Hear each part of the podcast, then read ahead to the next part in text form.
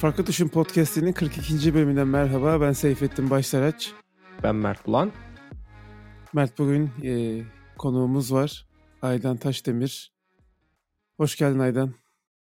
Merhabalar, hoş bulduk. E, istersen Mert sen başla istersen. Tabii. Ben abi şimdi Aydan'la daha önce hiç tanışmamıştım. Ee, birbirimizi belki uzaktan takip ediyorduk e, Twitter üzerinden ama e, önce şeyden bahsedeyim istiyorum. Neden e, Aydan'ı davet ettik diye. E, bizim ortak arkadaşımız Fatih Kadir Akın e, sağ olsun benim başımın etini yedi. E, Aydan'ı çağır, Aydan'ı çağır, Aydan'ı çağır, Aydan'ı konuk alsana. İşte e, kendisi beslenme uzmanı e, konuda konuşuruz diye. Ben kendisine tamam dedim abi dedim bir şey yaparız dedim. Ondan sonra aynı şeyi gitmiş Seyfettin'e de söylemiş. sonra bir baktım Seyfettin bana diyor ki Aydan'ı konulog alalım. Mert ben de dedim ki FKA mı dedi sana bunu diye. Evet diyor. Adam bayağı bildiğin dobicilik yapmış yani hani Aydan'ı konuk alalım diye. Ben açıkçası nedenini de tahmin edebiliyorum. Kendisi muhtemelen ücretsiz bir beslenme uzmanı danışmanlığı almak istiyor. Bunu da podcast aracılığıyla yapmak istiyor. ee, bu yüzden böyle bir lobicilik faaliyeti yapıp e, Aydan'ı e, konuk almamızı sağladı kendisi. Ama açıkçası ben ilk duyduğumda Aydan'ın neler yaptığını e, gerçekten istedim. Yani ben bu konuyu konuşmak istiyordum. E, bu işte beslenme konusunu aslında. Ee, özellikle vejeteryanlığı vesaire. Ama daha sonra düşündüm ki Seyfettin bu iş için doğru kişi olmayabilir. o yüzden dedim ki belki bir beslenme uzmanı alırız. E, beslenme uzmanıyla konuşuruz diye. E, o yüzden şimdi ben e, Aydan'ı tanıtmak yerine aslında belki kısaca e, kendisinden bahsedeyim. Kendisi aslında bir Linux engineer. Bu da benim aslında bayağı e, havalı bulduğum bir title. Normal bir e, engineer'den ziyade e, kendisi e, Linux odaklı işler yapıyor. E, ama e, tahmin edebileceğiniz üzere burada yazılım konuşmayacağız. Onun yerine e, kendisinin diğer uzmanlığı olan beslenme uzmanlığı üzerine sohbet edeceğiz. E, ben ilk olarak aslında şunu merak ediyorum. E, sen ilk önce Linux engineer olup daha sonra mı beslenme uzmanlığına karar verdin? Yoksa beslenme uzmanıydın da Linux engineer olmaya mı karar verdin? Ve bu nasıl gelişti bu olaylar? O zaman biraz ben kendimden bahsedeyim öncelikle. Ben, hı Çanakkale 18 Mart Üniversitesi Bilgisayar Mühendisliği mezunuyum. Mezun olur olmaz da, eee, direkt, işte, Marcofoni'de Junior Sistem Mühendisi olarak işe başladım. Ben zaten hep Linux işletim sistemi ve, işte, eee, sistem yöneticiliği alanında çalışıyorum. 10-11 yıldır da bu işi aktif olarak yapıyorum. Emm, onun dışında beslenmeye özel bir ilgim vardı. Yani beyaz yakalı olarak plazada çalıştığım zamanlarda bile ben sağlıklı beslenmeye çalışır, işte Levent'ten Şişli'deki evimize yürüyüş yaparak gider gelen bir insandım. Bunu geçen sene pandeminin imkânlarını değerlendirerek fonksiyonel beslenme, işte sağlık koçu eğitimi aldım ve böylece birazcık daha bunda profesyonelleştim diyelim. Diyetisyenlik vesaire okumadım ama iki ay süren yoğun bir eğitim ve işte stajlarla birlikte de bunu pekiştirdim. Bu şekilde aslında şu an zaten tam zamanlı işime devam ediyorum yine. Linux Sistem Engineer olarak Amsterdam'da Textkernel isimli bir şirkette çalışıyorum. Ama evden çalıştığımız için iş dışı zamanlarda da beslenme koçluğu yapıyorum ara ara diyebilirim. Süper. Yani aslında profesyonel olarak yapıyorsun bu işi. Sadece hobi olarak ilgilenmiyorsun. Evet, şu an için yapıyorum. İşte danışmanlarım oluyor. Aslında yaptığım işin tanımı tam olarak şu: İnsanlar sağlıklı beslenmeye bir yerde başlamak istiyorlar ama yolu bilmiyorlar. Ben sadece, işte, bu yolu yordamı öğretip 4-5 haftalık bir süreçte yardımcı olup bundan sonra danışanın kendi başına yürümesini sağlıyorum. Bu çok uzun bir hizmet değil, işte, bu yıllarca süren bir şey değil. Çünkü bunun nasıl sürdürülebileceğini kişiye öğretip artık kendi devam etmesi istiyorum. Çünkü beslenme bizim en temel ihtiyacımız aslına bakarsan. O yüzden de kişinin bunu öğrenip bir yaşam standardı haline getirip devam ettirmesi lazım. Sürekli birisi işte bir kibrit kutusu kadar peynir, beş zeytin, üç domates ye diyerek e, birini yönlendiremez. Zaten o yüzden de işte diyetisyenler, listeler vesaire çok uzun sürdürülebilir şeyler olmuyor. O yüzden yol yordam öğretmek benim inandığım bir felsefe diyeyim. Eee, Aydan benim eşime de beslenme danışmanlığı yaptı. Eliminasyon diyeti diye bir şey denediler. Ben de ilk defa bu sayede öğrendim yani. Eliminasyon diyeti ve bu tarz konuları. Eee, çok faydasını gördü Ayşe yani şey olarak. Eee, hani işte cildinde bir belli sıkıntılar vesaire vardı. Bunların kaynağını bulmaya çalıştılar beslenme yolculuğuyla ve belli şeyleri işte tüketmeyerek aslında neyin tam olarak ona zararlı geldiğini, iyi gelmediğini keşfetmiş oldular. Bayağı faydalı oldu. Ona dikkat ediyor hala da yani şeyi var. Eee, tamamen kurtuldu yani aslında sıkıntılarından. Süper Öyle evet. bir Ayşenur dipnot da düşeyim dedim. Evet, çok keyifli bir dönemdi. Ayşenur da hepsine harfiyen uymuştu. Ya, evet, Evet. aslında vücuda yakıt olarak ne alıyorsak vücut ona bir tepki veriyor. Araba gibi düşünebiliriz. Yani arabaya bile kötü bir yakıt almak istemiyoruz yeri geliyor. Benzini Shell'den alalım diye bir tabir de vardır mesela Evet. Türkiye'de. O yüzden ama işte insan yedikleri konusunda bu kadar hassas davranmıyor. Hı hı. Tabiri caizse son yıllarda ne bulursak yiyoruz. Yani işte paketli gıdalar, aşırı yağda kızartılmış şeyler, Hı hı. kola, şekerli içecekler vesaire. O yüzden yakıtımızı iyi almak önemli. Hı hı. Bu bu saydık saydığın şeylere aslında, eee, teker teker değineceğiz. Eee, ama ben ondan önce, birkaç şeyi merak ediyorum. Aslında ben şeyi de düşünmüştüm ya, şimdi gene böyle sanki insanları bir stereotip içerisine koyuyormuş gibi olacak da şey gelmişti aklıma, acaba dedim bu sürekli ofise gidiyorsun ve genelde yazılımcılar, hepsi değil, genelde hafif kilolu insanlar oluyor masa başında çalışmaktan dolayı. Acaba dedim, onları görüp ya burada iyi bir iş potansiyeli var, müşterilerim de hazır. Öyle bir düşünce içerisine girmiş olabilir misin diye düşünmeden de edemedim açıkçası. Ya, bizim sektör gerçekten çok meyilli buna. Çünkü çok yoğun saatler çalışıyoruz. Bilgisayarın başından kalkıp bir yemek hazırlamak çok zor. Kalkıp spor yapmak çok zor. Bir de özellikle mesela ben sistemci olarak çalışıyorum. Gece çalışmalarımız çok fazla oluyor. Gece uykunu açmak için işte bir atıştırmalıklar arayışına girebiliyorsun vesaire. Ciddi anlamda kilo almaya meyilli bir sektör. O yüzden ben ilk mesleğe başladığımda da işte sistemciler göbekli olur, şöyle olur çok söyleniyordu evet ama bu çok sürdürülebilir bir yaşam değil. Yani bu beden bizi bir ömür boyu taşıyacak ve ben o beslenmeyle başlayıp devam edersem eğer bir ömür bu bedeni sağlıklı yaşatamam diye düşünüyorum. Hı hı. Belki biraz şimdi şeyin tanımını yapabilir miyiz? Eee, sağlıklı yaşam nedir? Çünkü mesela bazı insanlar şey de düşünebilir. Mesela ben, eee, kilolu bir insan değilim. Hani dışarıdan bakıldığında fit duruyorum. Bu durumda ben sağlıklı bir yaşama sahibim ya da işte sağlıklı besleniyorum diyebilir miyim? Diyemeyiz. Sağlıklı yaşam aslında çok yönlü bir şey. Yani sadece beslenme odaklı düşünmemek de lazım. Hem beslenme hem hareket, kişinin hareketi, uyku ve mental sağlık. Bunların hepsi aslında bir arada iç içe. Bunlardan birinin eksik olması insanın hal ve ruh durumunu oldukça etkileyen şeyler. Eee, o yüzden sağlıklı yaşam dediğimizde bunların hepsini bir bütün olarak ele almak gerekiyor. Emm, zayıfım ama, işte, istediğimi yerim vs.'nin başka kronik rahatsızlıkları olabiliyor. Hı Kilo hı. sadece tek bir etmen. Bunun dışında, işte, bambaşka sıkıntılar yaşayabiliyoruz. İşte, karaciğer yağlanması olabilir.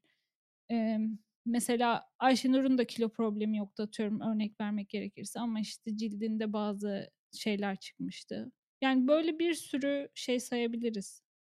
O yüzden ben zayıfım ve sağlıklıyım. Tek başına yeterli değil. Yani, aslında dediğin gibi bir kombinasyon var. Yani, ortada, işte, bir spor tarafı var, bir beslenme tarafı var, bir de dediğin gibi uyku tarafı var. Biz bu uykuya sanırım daha önceki bölümlerde bahsetmiştik. Bu "Niçin Uyuruz?" diye harika bir kitap var. Benim açıkçası, eee, nasıl diyeyim, uykuya baş bakış açımı inanılmaz değiştiren bir kitap. Bilmiyorum sen okudun mu? Hı hı. Eee, orada bayağı yediğimiz birçok şeyin de aslında uykumuza etkisi olduğunu, işte, kafeindir, alkoldür bunlara belki biraz daha detaylı gireriz daha sonra. Ama o o kitap sayesinde açıkçası benim şu an muazzam bir uyku düzenim var. Yani, alarmsız uyanabiliyorum. Böyle uyanınca normalde ben hep böyle yorgun uyanıyordum ya da uyanmak istemiyordum. Ama o sağ olsun o kitap sayesinde artık böyle çok rahat uyanabiliyorum. Eee, belki uy uyku konusuna da değiniriz ama ben şeyi merak ettim yine. Eee, sen, eee, dışarıdan baktığında biraz değindin, işte, biz çok kötü besleniyoruz ama, Eee, hani genel anlamda tabii işte dünyaya baktığında işte junk food falan hani insanlar kötü besleniyor ama bir de ben bizim diyebileceğimiz böyle Türk tipi bir beslenme şekli var. İşte sabah eee, şey gitmeden giderken e, yolda işte bir poğaça ya da simit almayla başlayan işte kahveyle süren ben şeyi merak ediyorum böyle işte genel anlamda baktığında Türklerin işte bizim milletin beslenme şekline e, onu nasıl yorumluyorsun? Aslında Türkle Türklerin ev yemeği oldukça sağlıklı bu açıdan bakarsak. Ama toplumlarda şöyle bir şey var. Emm, hepsi doymaya odaklı. Yani Türklerin mesela aşırı karbonhidrat, ekmek, hamur tüketmesi, işte bizde buğday üretiminin çok olmasından kaynaklanıyor. Ama işte aynı durum Amerika'da da işte mısır vesaire, Meksika'da mesela çok fazla mısır tüketmek falan. Toplumlar ilk başta ucuz bir şekilde doymaya odaklandığı için bu çok normal bir süreç. Siz sağlıklı beslenmek istediğiniz zaman bunun bir de maliyeti var. İşte Türkiye'deki gelir seviyesinin durumu da belli ya da işte farklı ülkelerde de aynı şekilde herkes çok iyi maaşlar kazanmadığı için Türkiye'deki bu beslenme tipi ne evet doğru bulmuyorum ve çok fazla karbonhidrata dayalı buluyorum. Ama bu dünyanın her yerinde böyle. Yani hızlı doymak ve işte daha ucuza doymak için hepimiz bir şekilde karbonhidrata yöneliyoruz diyebilirim. Bir de ben şeyi düşündüğümde böyle genelde insanlar ne yediğine şimdi benim böyle takip ettiğim birkaç YouTube kanalı var. Bunlardan bir tanesi bilmiyorum sen denk geldin mi? Ayaküstü Lezzetler diye. Ee, gayet güzel bir YouTube kanalı. Ancak böyle izlediğim bütün bölümleri düşünüyorum. Ee, yani şu hani nasıl diyeyim şeytan üçgeninden çıkamıyorlarmış gibi. İşte döner var, pide var, pizza var, e, kebap var, e, bir de hamburger var. Yani belki şimdi evet. dinleyenler şöyle bir düşünse son bir hafta yediklerini yani ben eminim yani %99'u dinleyenlerin eğer içerisinde vejeteryan yoksa %99'u bu saydığım yemeklerden bir tanesini geçtiğimiz e, bir hafta içerisinde kesinlikle yemiştir diye tahmin ediyorum ve baktığında aslında böyle et ve e, ekmek ağırlıklı yemekler. İşte döneri ekmeğe dürüm yapıyorsun yiyorsun. İşte pizza dediğin gene işte ekmek ya aslında sanki hep aynı şeyi yiyormuşuz gibi geliyor ve yani bu saydığım şeylerin tamamı da aslında e, zararlı şeyler diyebiliyorum ben. Evet, kesinlikle. Ayaküstü lezzetleri bu arada ben de izliyorum Türkiye'yi özledikçe. Dediğin gibi börekçide başlıyorlar, dönercide ara verip ondan sonra pizza, lahmacun, hamburger. Ya bunların ara ara tüketilmesinde sıkıntı yok bu arada. Yani beslenmeyi sürdürülebilir hale getirmek için bu besinlerin de olması lazım. Çünkü biz bir ömür boyu ben hamburger yemeyeceğim, bir ömür boyu pizza yemeyeceğim diye bir durum yapamayız ve sürdüremeyiz de.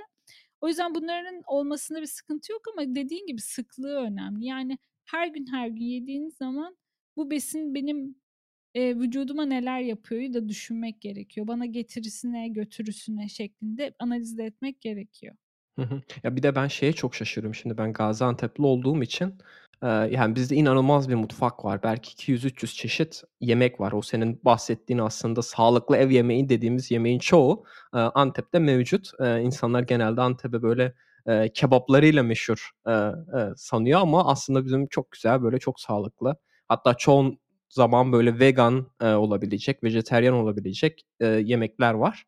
E, o yüzden ben şeyden şaşırıyorum. Yani bu kadar çok iyi yemeklerin olduğu bir coğrafyada niye insanlar sadece işte bu kaç tane 6 tane saydığım yemeğe yöneliyorlar? O bana biraz şey geliyor yani garip geliyor. İşte sebepleri aslında çok basit. Birincisi çabuk ulaşılabilir, hızlı erişilebilir. İkincisi daha uygun fiyatlı oluyor. Evde yapmanın maliyeti bazen Türkiye'de dışarıda söylemekten daha pahalıya denk geliyor. İyi bir zeytinyağı kullandığınız zaman, işte, sebzesini vesaire etini iyi bir yerden aldığınız zaman gerçekten maliyeti de artıyor. O yüzden insanlar birazcık da, hani, hem hızlı olsun hem ucuz olsun diye böyle yemeklere yönelmek zorunda kalabiliyorlar. Gayet net bir Şey cevap oldu. Aynen. Ben şeyi o zaman sorayım buradan. Eee, senin böyle nasıl diyeyim, muhtemelen vardır genel olarak bir birine bir beslenme tavsiyesi verdiğinde. işte ya işte sen ön daha bölümün başında hani dedin ya işte kibrit kadar peynir 3 tane. Bu yani böyle aslında yanlış bir tavsiye ama işte bu buna karşılık yani bu tarz böyle işte herkesin de uygulayabileceği e, genel bir beslenme şekli e, önerecek olsan ne önerirsin? kesinlikle sürdürebileceği bir beslenme çeşidine girmesini öneriyorum herkesin. Yani mesela biri bana gelip işte şey diyorlar, belki duymuşsunuzdur. Son yıllarda çok popüler bunlar. Ketojenik beslenme yaptırıyor musun vesaire diye. Çok kısıtlı beslenmelerin hiçbirini kimseye eğer bir sağlık sorunu yoksa önermiyorum. Sağlık sorunu varsa tabii ki mecburen öyle beslenmek zorunda kalabilir ama sürdürülebilir olması lazım. Yani mesela bana işte her sabah iki yumurta kırmak, yanına peynir, zeytin koymak falan çok sürdürülebilir geliyor. Böyle bir öneri, böyle bir kahvaltıyla güne başlayıp ondan sonra bir sebzeli bir etli ya da işte farklı bir şekilde bir ev yemeği. Yanında istiyorsa pilav, makarna olabilir, seviyorsa gerçekten. Ve işte bu şekilde beslenebilir ama kısıtlı beslenmelere kesinlikle karşıyım. İşte veganlığı bu yüzden çok fazla sürdürülebilir bulmuyorum. Belki onu ileride konuşuruz ama e, etik inanışlar haricinde vegan beslenmenin çok sürdürülebilir olduğunu düşünmüyorum kişiler açısından. Çünkü çok fazla kısıt var. Her yediğinizin içerisinde hayvansal ürün var mı yok mu diye araştırıp bakmak gerekiyor. Bir ömür bunu sürdürülebilir miyim diye düşünmek gerekiyor başında bunun bence. O yüzden sağlıklı beslenmeye başlamak isteyen birisinin kısıtları kaldırarak işte arada o dediğin hamburger, pizza vesairenin de olacağını düşünerek beslenmesi gerekiyor diye düşünüyorum. Yani böyle aslında birazcık kısıtlı beslenmelere karşı işte her şeyden azar azar Cem Yılmaz'ın dediği gibi little little into the middle şeklinde bir beslenme tavsiyesi veriyorum. Yani bu şekilde. Peki ben şeyi merak ediyorum. Yani böyle mesela genelde e, sana danışanlara işte şu kadardan fazla et yeme ya da şu kadardan fazla ekmek yeme gibisinden tavsiyelerde de bulunuyor musun? Çünkü bizim mesela ekmek her öğünde yenilen bir şey. İşte kahvaltıdan bahsettin. Yumurta aslında yumurtaya orada işte ekmek de yiyorsun. Sulu yemeği yine yanında pilav yesen bile ekmek yiyorsun. Akşam yemeğini yerken gene ekmek yiyorsun. Şimdi bu konuda işte Ayşe, Ahmet, Mehmet kimin ne dediği çok önemli değil aslında. Dünya Sağlık Örgütü'nün belirlediği bazı değerler var. Bunlardan nedir? Sağlıklı bir insanın alması gereken protein, karbonhidrat ve yağ değerleri var. Protein değeri kişinin egzersiz durumuna göre belirleniyor aslında. Egzersizi çok fazla yapıyorsanız eğer protein alımınızı ona göre arttırmanız. Egzersiz yoğunluğunuz düşükse de ona göre azaltmanız gerekiyor. Çok basit. İşte kilo çarpı 0.8 gram gibi bir hesabı var. İşte atıyorum ben 50 kilo bir insanım ve egzersizde güzel yapıyorsam günlük 50 gram protein alabilirim. Yaklaşık. Tabii bu her gün böyle ben 50-50 almak zorunda değilim ama kas kaybı yaşamamak için almam gereken ortalama bu. Onun dışında işte belli bir yağ almam gerekiyor. Neden? İnsan vücudu hormonları sağlıklı yağlarla çalışıyor. Bu hormonal düzenin devam etmesi için de sağlıklı yağları almam gerekiyor. Sağlıklı yağ dediğimizde nedir? İşte avokadodur, zeytinyağıdır, zeytinin kendisidir vesaire. Bunları da tüketiyoruz. Ceviz olabilir. Onun dışında karbonhidrat. Karbonhidrat konusunda Dünya Sağlık Örgütü diyor ki günlük 100 gram kadar karbonhidrat tüketimi uygundur. Onun üstü fazla. Şimdi böyle olunca da işte o sabah ekmek yedim. Ondan sonra akşam iki dilim daha ekmek yersem ben çok fazla yani çok fazla karbonhidrat yoğunluklu bir beslenme Hı hı. içerisine girmiş olacağım. Ve bunu yakmadığım zaman e, işte egzersiz de yapmıyorsam eğer bu bana kilo olarak gelecek demek oluyor. Hani o yüzden aslında belirli değerler var uymamız gereken ama bu dediğim gibi bu her gün bizim hesaplayıp işte 50 gram protein aldım eyvah 48 aldım çok kötüyüm diye sürdürebileceğimiz evet. bir şey değil. Ama her insan için aslında yaklaşık bir değer var. Ona göre beslenmekte fayda var. Mesela Dünya Sağlık Örgütü şeker tüketimi içinde mesela 40 gram diyor. 40 gram şeker, iki tane muz yeseniz, iki muz, bir elma yeseniz dolabilecek bir miktar yaklaşık olarak. Hani o yüzden o yediğimiz çikolatalar, işte cipsler vesaire aslında hepsinde var şeker. Hı hı. Baktığın zaman önerilen tüketimin üstünde kalmış oluyor. Hı hı. O şeker konusuna belki tekrardan döneriz. Evet. Ben, eee, şeyi merak ettim. Sen şimdi, eee, kahvaltı dedin mesela. Eee, ben mesela kahvaltı yapmayan bir insanım. Çünkü sabah kalktığımda bir şeyleri hemen bir şeyleri yemek çok böyle nasıl diyeyim, yapmak istediğim bir şey değil ve yiyemiyorum da genelde yani ne olursa Hımm. olsun. Eee, o o yüzden ben şeyi merak ediyorum, yani, çünkü mesela hatta ben bunu biraz daha derinlemesine araştırdığımda kahvaltı mevzusunu, eee, onu aslında şey diyorlardı, işte, önceden insanlar aslında 2 öğün yemek yiyorlardı ama daha sonra sağ olsun bu cornflakes gibi, işte, eee, mısır, k sabah kahvaltısına, işte, süt koyup mısır yeme, eee ya da, işte, o bu ürünleri satan şirketlerin pazarlamasıyla birlikte insanlar artık 3. öğünü de ekledi. Sabah kahvaltında, işte, hemen bir cornf cornflakes yiyorlar. Ondan sonra öğle yemeği ve akşam yemeği diye bir şeyler okumuştum. Eee, ben bu konuda da aslında düşünceni merak ediyorum. Yani, hani, illa bizim 3 öğün yememiz mi gerekiyor ya da 2 öğün de yesek aslında gerekli olan besinleri aldığımız ya da gerekli olan enerji, işte, bu erkeklerde yanlış hatırlamıyorsam 2000 kaloriyi de aldıktan sonra bu aslında yeterli değil mi bizim için? Kahvaltı konusunda kesinlikle katılıyorum. Aslında genel beslenme konusunda tek katıldığım konu şu: Acıkmadan yememize gerek yok. Ama bizde öyle bir durum var ki akşam gece 11'de de yesek sabah kalkıp 8'de kahvaltı edebilecek kapasiteye sahibiz. Yani bu bizim kültürümüzde var. Nedir işte? Akşam yemeğini yeriz, üzerine çerez, meyve yeriz. Sonra sabah kalkıp erkenden bir kahvaltı yaparız, o da full. Sonra hemen öğle yemeği, akşam yemeği vs. Bu kadar beslenmeye gerek yok. Baktığınız zaman yani 2 öğün de yeterli. Hatta tek öğün beslenme diye bir şey var. Mesela Twitter'ın kurucusu da tek öğün besleniyor hatırladığım kadarıyla. Tek öğünde, işte, günde 1 saat içerisinde yemeniz gereken her şeyi yiyip sonraki 23 saat hiçbir şey yemeden günü geçirebiliyorsunuz. Eee, bu beslenme tamamen kişinin, işte, günlük çalışma durumuna, sabah açlığına, akşam ne durumda olduğuna, yaptığı aktiviteye göre değişiyor. Ben de sabah çok erken kahvaltı yapmayı önermiyorum ama bazen atıyorum 4'te 5'te yemek yemeyi bıraktıysam sabah çok aç uyanabiliyorum. Aralıklı oruç denen bir şey de var mesela. Birazcık da Hıı. ondan bahsetsem belki faydalı olabilir.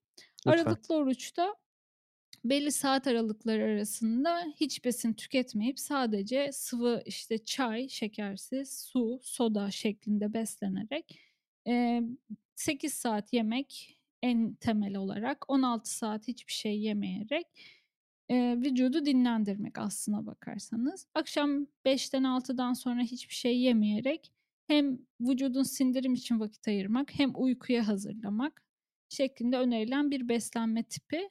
Bunda yapılan aslında belirli saat arasında yemeyi kısıtlayarak hem kilo kontrolüne yardımcı oluyor hem uyku kalitesini arttırıyor. Güzel bir beslenme tipi. Zaten şu an bayağı popüler. Son zamanlarda herkes yapıyor. Intermittent fasting yapıyor musun? Evet, aralıklı oruç yapıyor musun falan. Aslına baktığınız zaman bizim Ramazan orucuyla bir farkı yok. Ramazan orucunda da bizim tek yaptığımız fark gece sahura kalkıp uyku arasında bir şey gözümüz açık kapalı şeyler yemeye çalışmak. Eee, onun dışında güzel bir beslenme şekli. Çok fazla, işte, ne yiyeceğinize karışmadan saatleri ayarlayarak. Benim burada bir arkadaşım var, bayağı kiloluydu. Ben hatta obez sınıfına, eee, girebilecek bir arkadaştı ama bu aralıklı oruçla birlikte inanılmaz kilo verdi. Yani bayağı benim gibi fit bir insan oldu çok kısa süre içerisinde. Ben bayağı artık, yani, her görüştüğümüzde artık kıyafetleri böyle garip, daha da garip gözükmeye başladı. O da hep diyordu, "Bekliyorum artık istediğim kiloya ulaşayım, ondan sonra yeni kıyafet alacağım." diye. Öteki türlü böyle sanki çuval giymiş gibi gözüküyordu gömlekleri falan. Hakikaten iş işe yarayan bir yöntem. Bir de bu şeye bahsettin sen, işte, eee, yatmadan önce yeme olayı. Bu bazen bizde çok yaygın olabiliyor, işte. Eee, özellikle dediğin gibi bir yerlerde nöbetteysen falan, eee, böyle uzun ya da geceleri falan çalışıyorsan genelde bir şeyler atıştırıyorsun ama ben, eee, gene burada tabii konunun cahili benim, ondan dolayı soruyorum. Böyle bir şey okumuştum, işte, yatmadan önce yiyince aslında bunların daha çok böyle yağa dönüşüyor aslında. Daha, yani, kilo almanıza neden oluyor gibisinden bir şeyler oku Doğru mudur bu? Yani, aslında şöyle, belli bir saa uykudan önce 4 saat önce yemeği bırakmamız gerekiyor. farkına varmasak da sindirim enerji harcadığımız, işte, vücudun çalıştığı bir aktivite. Yani biz yemek yedikten sonra vücut bunları sindirmek için çabalıyor. Ama ya, işte, yemek yedik, vücudumuza girdi, vücut sindirime başladı, bir yandan enerji harcıyor. Sonra biz hemen gidip uyuduk. Hı O hı. zaman vücut bir yandan enerji harcıyor, uyku için kendini hazırlamıyor, insülin salgılıyor bu yediklerimizi yakmak için vs. Uyuduğumuz uykudan da verim alamıyoruz hiçbir şekilde. Yediğimiz yemek de düzgün sindirilemiyor. Çünkü artık uyumaya geçmiş oluyor beden. O yüzden de bunların yağ olarak depolanması daha kolay, evet. O yüzden uyumadan en az 3-4 saat önce yeme işlemini bitirmek gerekiyor. Aslında en sağlıklısı bu. Vücudu artık dinlenmeye geçirmek için. Emm, yani o yüzden aralıklı oruç biraz daha hızlı kilo verdiriyor. Çünkü insülin çok sık dalgalanmıyor. Bir de bizim toplumumuzun en büyük problemi bu sık sık beslenmeden dolayı insülin direnci oluşuyor. Bunun sebebi de şu: Sürekli ağzımıza bir şey atıyoruz. Her attığımızda vücut insülin salgılıyor. Neden? Diyor ki benim bunu sindirmem lazım. Hop insülin salgılayayım, sindireyim. Ondan sonra bir süre sonra biz sık sık yemeye devam ediyoruz. Vücut artık diyor ki ben alıştım insülin salgılamaya diyor. Tekrar tekrar salgılamama gerek yok. Ben burada durayım. Böylece bir insülin direnci oluşuyor ve bu yediklerimizin hepsi aslında bizde kilo olarak birikiyor. İşte karaciğer yağlanması olarak depolanıyor. O yüzden hem, işte, sık sık yemek beslenme açısından çok iyi ve önerilen bir şey değil hem de gece yatmadan hemen önce yemek iyi bir şey değil. Diyebilirim genel olarak. Uyku bastırması da çok oluyor. İnsülin direnci olan insanlarda. Çalışırken uykun geliyor falan. Aynen Umarım babam benim Direkt ba babam inşallah dinliyordur bu bölümü. Çünkü gece yatmadan önce meyve yer. Onun öyle bir ritüeli var. Tam uyumadan önce böyle gece 1.30 falan mesela böyle portakal yer bir tane bütün. İşte öyle bir Meyve de en alışkanlıkları var. zararlarından biri yani. Direkt fruktoz, şeker. Aslında, işte, lifi de çok fazla değil. O yüzden böyle bir sıkıntı var.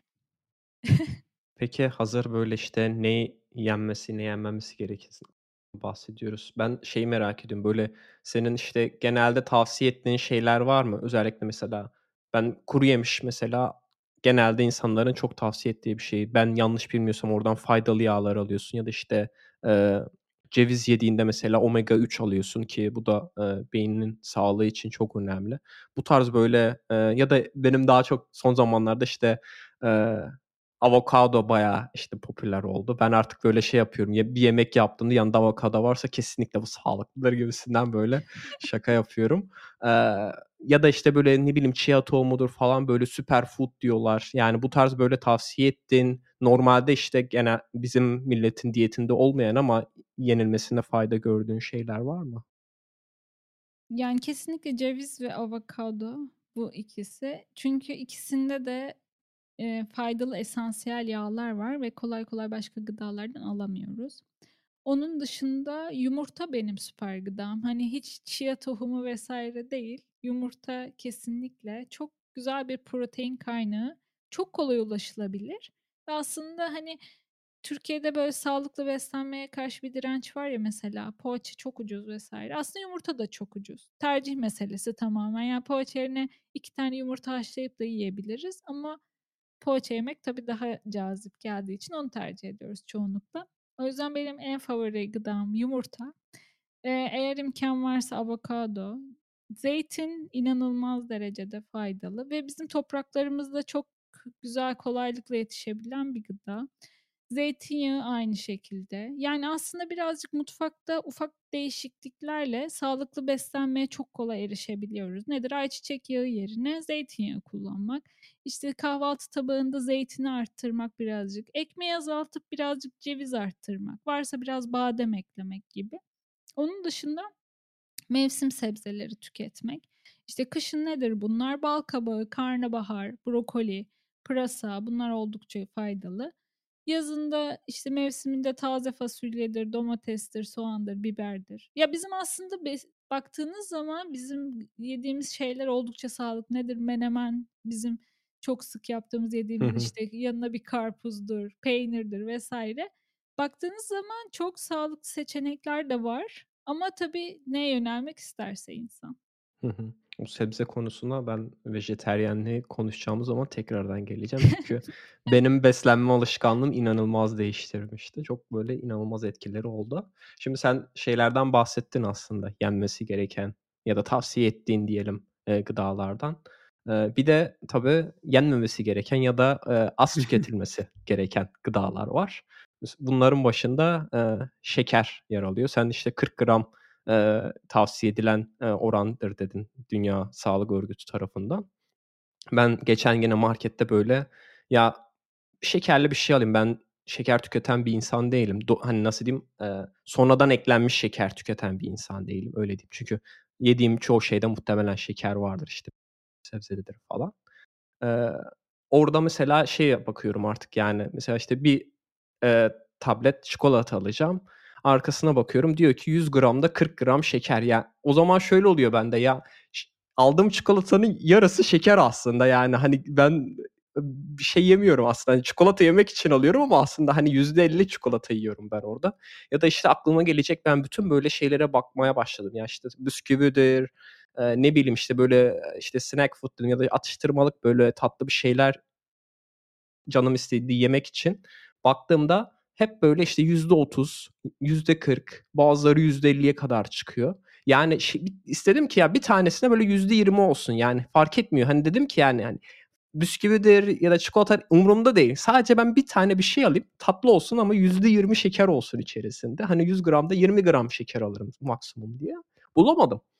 Yani bu açıkçası beni inanılmaz endişelendiriyor. Bir de dediğin gibi işte bu Amerika'da aslında çıkan bir olay. Bu mısırın çok fazla olmasından dolayı e, bu mısırı işte başka nasıl türlü kullanırız deyip glikoz şurubu yapıp e, normal işte şeker kamışından üretilen şeker yerine glikoz şurubunu eklemeye başlıyorlar. Bütün bu saydığım işte junk food dediğimiz şeye. İşler daha da karışıyor. E, o yüzden ben e, bu konuda fikirlerini merak ediyorum şeker konusunda. Şeker konusunda aslında şöyle, dediğin gibi o paketli gıdaların içerisinde minimum şeker miktarları genelde 50 gram, 100 gram da 60 gram şeklindedir. Eee, bitter çikolatalarda birazcık şeker oranı daha az oluyor. Çünkü onun kakao yoğunluğu çok fazla ve kakao yağı var. İşte çok az da şeker ekliyorlar. Onun dışında bu güzel bir farkındalık aslında. Yani yediğimiz besinin işte bu paketli gıdaların arkasına bakıp bunun içinde ne var ya deyip bakmak ne kadar şeker varmış deyip bakmak aslında herkes için güzel bir farkındalık. O yüzden mutfağımıza soktuğumuz her şey için buna bir bakmak gerekiyor öncelikle. Çünkü bedenimize de sokuyoruz ondan sonra bu gıdaları. Onun dışında vücut aslında şekeri işte bu a işte bu glikoz şurubuymuş. A bu işte 20 hurmadan yapılan bir kekmiş gibi algılamıyor. Şeker şekerdir aslına bakarsan. Yani bal da bir şeker. İşte bizim çok fazla kattığımız kahvaltıda pekmez de bir şeker. Hı hı. O yüzden bunların da o 40 gram içerisinde olduğunu bilmemiz gerekiyor. Onun dışında e, yani bu yiye, yiyebiliriz tabii ki de bu sürekli şekersiz bir hayat. İşte 21 gün şekersiz besleneceğiz ve ondan sonra bize işte bütün periler gelip şekeri unutturmayacak. Arada biz toplum olarak işte baklavadır, sütlü tatlılardır bunları da tüketeceğiz yani. Birbirimizi de kandırmanın anlamı yok. Ama farkındalık güzel ve şeyi de bilmek gerekiyor. Yani bu meyve de bir şeker. Çünkü ben görüyorum işte rafine şekersiz beslenmeye çalışıyor insanlar. 21 gün şekersiz besleniyor ama günde ne yedin? İşte 5 tane muz yedim. 10 tane hurmadan bir kek yaptım. Hani baktığın zaman aslında vücuda giren şeker oranı Yine aynı. Hatta belki daha da fazla. Çünkü sağlıklı olduğu düşünüldüğü için daha rahat tüketiliyor böyle gıdalar. Ama vücut onu bilmiyor. Yani sindirdikten sonra bunların hepsi glikoza dönüşüyor ve vücut hepsine benzer tepkiyi veriyor. O yüzden birazcık da rafine şekersiz beslenmek evet çok güzel. Çünkü dediğin gibi mısır şurubu, glikoz şurubu neden tüketeyim yani? Sonuçta bunlar rafine ve fabrikada üretilmiş şeyler. Güzel. Ama birazcık da bunun da bilincinde olmak gerekiyor. Yani ben evde sağlıklı kek yapıyorum. İşte 30 tane hurma katıyorum. Oh çok güzel çocuğuma da veriyorum gibi bir şey maalesef yok. O yüzden birazcık bunun da bilincinde olmak gerekiyor. Ben de çok şey konuşuyorum ama böyle kesin, keskin ama biraz bilinçlendirmek önemli diye düşünüyorum. Evet, veganlar duvarları yumrukluyor zaten. Yumurta tavsiye ettik. Evet ya. Veganların da gönlünü alabiliriz sonra. Alırız. Oraya da geleceğiz. Eee, ben ama, şimdi şeyi merak ettim. Genelde şöyle bir şey vardı, işte, atıyorum, meyveden fruktoz alıyorsun ama, işte, normal şeker glikoz olduğu için onlar farklı, etkileri farklı oluyor gibisinden bir şeyler okumuştum. Etkisi çok farklı olmuyor. Meyve yerken ekstra lif de alıyoruz. İşte, vücut için yararlı vitamin, mineralleri de alıyoruz. Aslında meyvenin artısı bu. Yani şöyle, meyvenin şekerini kompanse edecek başka şeyler de alıyoruz ama glikoz şurubu aldığımızda saf şeker alıyoruz. Yani 100 gramda Hı 100 hı. gram şeker gibi düşünebiliriz. Peki o zaman buradan her gün, çikolata yiyen, şey yiyenlere böyle bir ufak bir hatırlatma yapmış olalım. Eee, artık belki daha Bunu da tabii Antep'ten gelen, sürekli baklava yiyen bir insan olarak tavsiye ediyorum ama onu da çok her gün yemiyorsun sonuç olarak. Yani belki ayda 2 2-3 ayda 1 kere falan öyle bir şansım oluyor, Biz Antep'ten geçen baklava Antep'e getirmek. gittik bu arada. Baklavalar £250 falan olmuş. Artık her ay da yenmez yani. 2 ayda 1 Hıı. falan herhâlde artık. Bayramdan bayrama ya da artık. Aynen. Eee, şimdi şekeri bıraktık. Peki, eee, bir de alkol var. Eee, ben bu alkol konusuna, eee, bayağı aslında son zamanlarda takmaya başladım. Özellikle Almanya'ya geldikten sonra bilmiyorum Hollanda'da durum nasıl? Yani burada insanlar litrelerce otu yani oturalım bir şeyler içelim dediklerinde litrelerce alkol içiyorlar. Yani benim bir oturuşta 4-5 litre içen, eee, arkadaşlarım var. Eee, çoğunlukla tabii bu bira oluyor ama işte partilere falan gittiğinde bu kokteyllerde genelde işte daha yüksek alkol oluyor. %40 alkol olan şeyler oluyor. Benim bu uyanışım yine şeyle olmuştu aslında bu, Wh Why We Sleep kitabını okuduktan sonra olmuştu. Çünkü orada mesela işte alkolün etkisinin, ya da vücuttan atılmasının süresi çok uzun olduğundan dolayı işte uykunu alamıyorsun, hâlsizlik oluyor. Bir de yanlış bilmiyorsam sürekli su tüketmen gerekiyor işte o alkol, eee, molekülünün parçalanabilmesi için. İşte bazıları bazen trikler öneriyor işte, eee, böyle tam tahıllı ekmek yersen aslında biraz daha yardımcı olabilirsin gibisinden. Bilmiyorum ne kadar doğru ama, eee, sonuç olarak ben şunu fark ettim hakikaten yani alkol kullandığım günleri de böyle düşününce yani ertesi günüm mahvoluyor. Sürekli yani bir ya işte erken kalkamıyorum normal kalkmam gereken saatte ya da işte böyle, eee, uyandığımda işte böyle bir kuruluk hissediyorum, işte ağzım kurumuş oluyor vs. Ondan sonra artık ben böyle bırakmaya başladım. Sadece işte ayda 1 kere falan, eee, arkadaşlarla buluşursak, eee, bir şeyler içmek için o da böyle genelde bir 1 tane 2 tane ya da bazı zamanlarda da, eee, alkollü bira içmek yerine işte alkolsüz bira tercih etmeye başladım. Sırf, eee, bu yüzden çünkü hakikaten şeyi fark ediyorum yani vücuduma olan etkisini. Yani şekerde de aslında benzer şey oluyordu bende.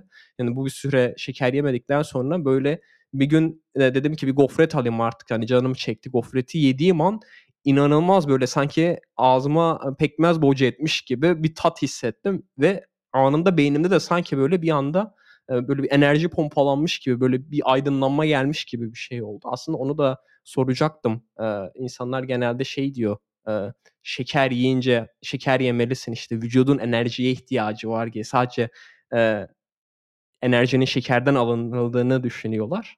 Eee, belki ona değinirsin. Ondan sonra da belki, eee, bu alkolün aslında beslenme, eee, ya da işte diyetimizdeki etkisi üzerine bir şeyler söylersin. Şeker ve enerji anlamında şöyle söyleyebilirim. Aslında her şeyde şeker var dediğin gibi. Domateste de şeker var. Soğanda da şeker var. Yani çok garip geliyor aslında dinleyince ama, eee, o yüzden bu enerjiyi biz her türlü bunlardan alıyoruz. Ekstra bunun için şeker yememize, işte beynimizin çalışması için küp şeker yememize vs. gerek yok. Bunların hepsi zaten, eee, yediğimiz gıdalardan aldığımız şeyler. Bana da şey diyorlardı, ekmek yemezse işte çocuğun kafası çalışmaz falan. Böyle hani çocuğunuza ekmek vermeyin diye dediğimde. Eee, o yüzden bunları zaten başka gıdalardan alabiliyoruz. Yani aslında bahsettiğim makrolar karbonhidrat, protein, yağ. Bu üçü bütün gıdalarda çoğunlukla var. Yoğunlukları farklı sadece. O yüzden şeker konusunda, eee, ekstra şeker almamıza gerek yok. Ekstra meyve tüketmemize de gerek yok işte çok sağlıklı C vitamini diye. Emm, onun dışında alkol konusunun çok uzmanı değilim işin açığı. Ama dediğin gibi alkol öncelikle karaciğerde sindirilmeye çalışıyor ve karaciğer için çok büyük bir yük. Emm, çıktısı çok fazla vücut için zararlı. Yani vücut onu atmak isterken çok fazla su kaybediyor ve dehidre oluyoruz. Aslında aynı şey birazcık kahve için de var. Kahvenin çok tüketilmesi de vücutta susuzluk yaratıyor. Yani kahve içtiğiniz günler, içtiğiniz kahve başına mesela 2-3 bardak daha fazla su içmek gerekiyor aslında ki vücuda bunu atması için destek olmak amacıyla. Onun dışında alkolü yani sosyal olarak, eee, 40 yılda bir içilmesi çok normal belki ama düzenli bir hayatta yok. Mesela bana çok soru geliyor işte, eee, "Alkol tüketiyor musun, var mı?" diye. Yani ben ertesi gün çıkıp 10-15 kilometre koşacağım bir gün mesela alkol içemem. Yani benim hayatımda böyle bir şey yok artık. O yüzden, hani, kendime bu kötülüğü yapamam. Ne spor performansımı etkilemek isterim, ne uyku performansımı etkilemek isterim. Çoğu insan da şunun yanılgısına düşüyor. Uykuyu kolaylaştırmak için alkol içenler var mesela. Bu da oldukça yanlış. Dediğin gibi hem uyku kaliteni etkiliyor olumsuz anlamda hem sağlığını etkiliyor. Ama tabii bağımlılıklar anlamında çok uzman değilim. Yani hiç sigara tüketmedim hayatımda. Mesela onun bağımlılığı nasıl olur? Alkol bağımlılığı da aynı şekilde, hani, nasıldır? Bunların birazcık da psikolojik, eee, etkileri ya da psikolojik sebepleri de olabilir. Onun tam bilmiyorum ama yani öyle bir durum varsa tabii ki uzmanla görüşmek, doktorla görüşmek gerekiyor ama bunlar tabii ki bir çözüm değil.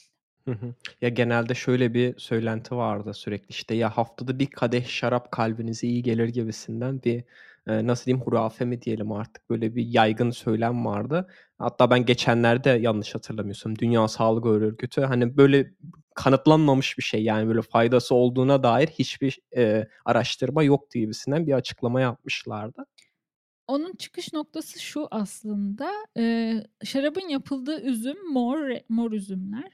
Onda, işte, resveratrol diye bir, emm, antioksidan var. Antioksidan da, işte, yaşlanma karşıtı ve, işte, bizim anti-aging dedikleri bu şeye destek oluyor. Biraz çıkış Hıı. noktası bu ama, işte, mor üzüm yesek de alabileceğimiz bir fayda. O yüzden şarap içmeye gerek yok. Bir de ben bu alkol konusunda şeyi çok fazla, eee, okudum. Aslında alkol denilen şey, yani, bizim şu anda hayatımızda içerisinde bulunan en vücut için en kötü olan şey. Hatta bazıları zehir olarak tanımlıyor. Ben hatta şeyde bu Flu TV'de çok güzel bir uyuşturucularla ilgili yanlış hatırlamıyorsam bir bölüm olmuştu. Orada da bahsediyordu. Aslında en tehlikeli madde nedir diye sorulduğunda genelde insanların alkol dediğini, eee, bahsediyorlardı. Tabii dediğin gibi, işte, bir sürü yan etkisi de var, bağımlılık vs. gibi.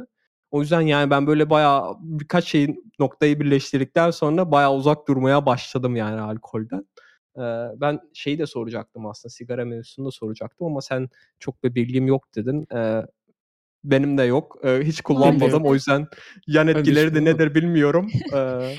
Eşim kullanıyordu. Çok uzun savaşlar, mücadeleler sonucu bıraktırdım. Böyle tek şeyim, tecrübem bu.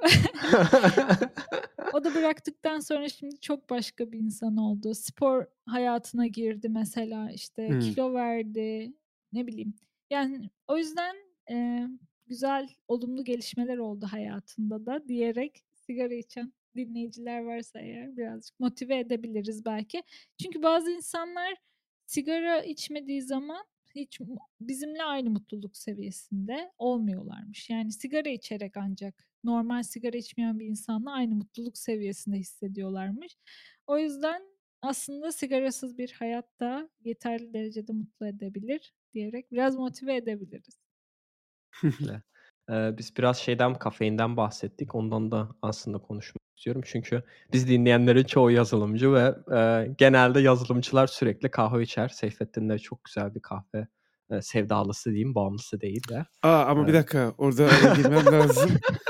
Ben 1 her gün kahve içmiyorum. 2 içtiğim günlerde sadece 1 fincan, yani, o daha fazla içmiyorum. Eee, günde 2 defa kahve içmişliğim çok nadirdir, yani. O yüzden o yüzden bağımlısı demedim, sevdalısı dedim. Yani güzel Evet, kahve evet. içiyorsun Güzel kahvenin sadece. peşinde evet, eee, Venezuela'ya falan gidebilirim, yani.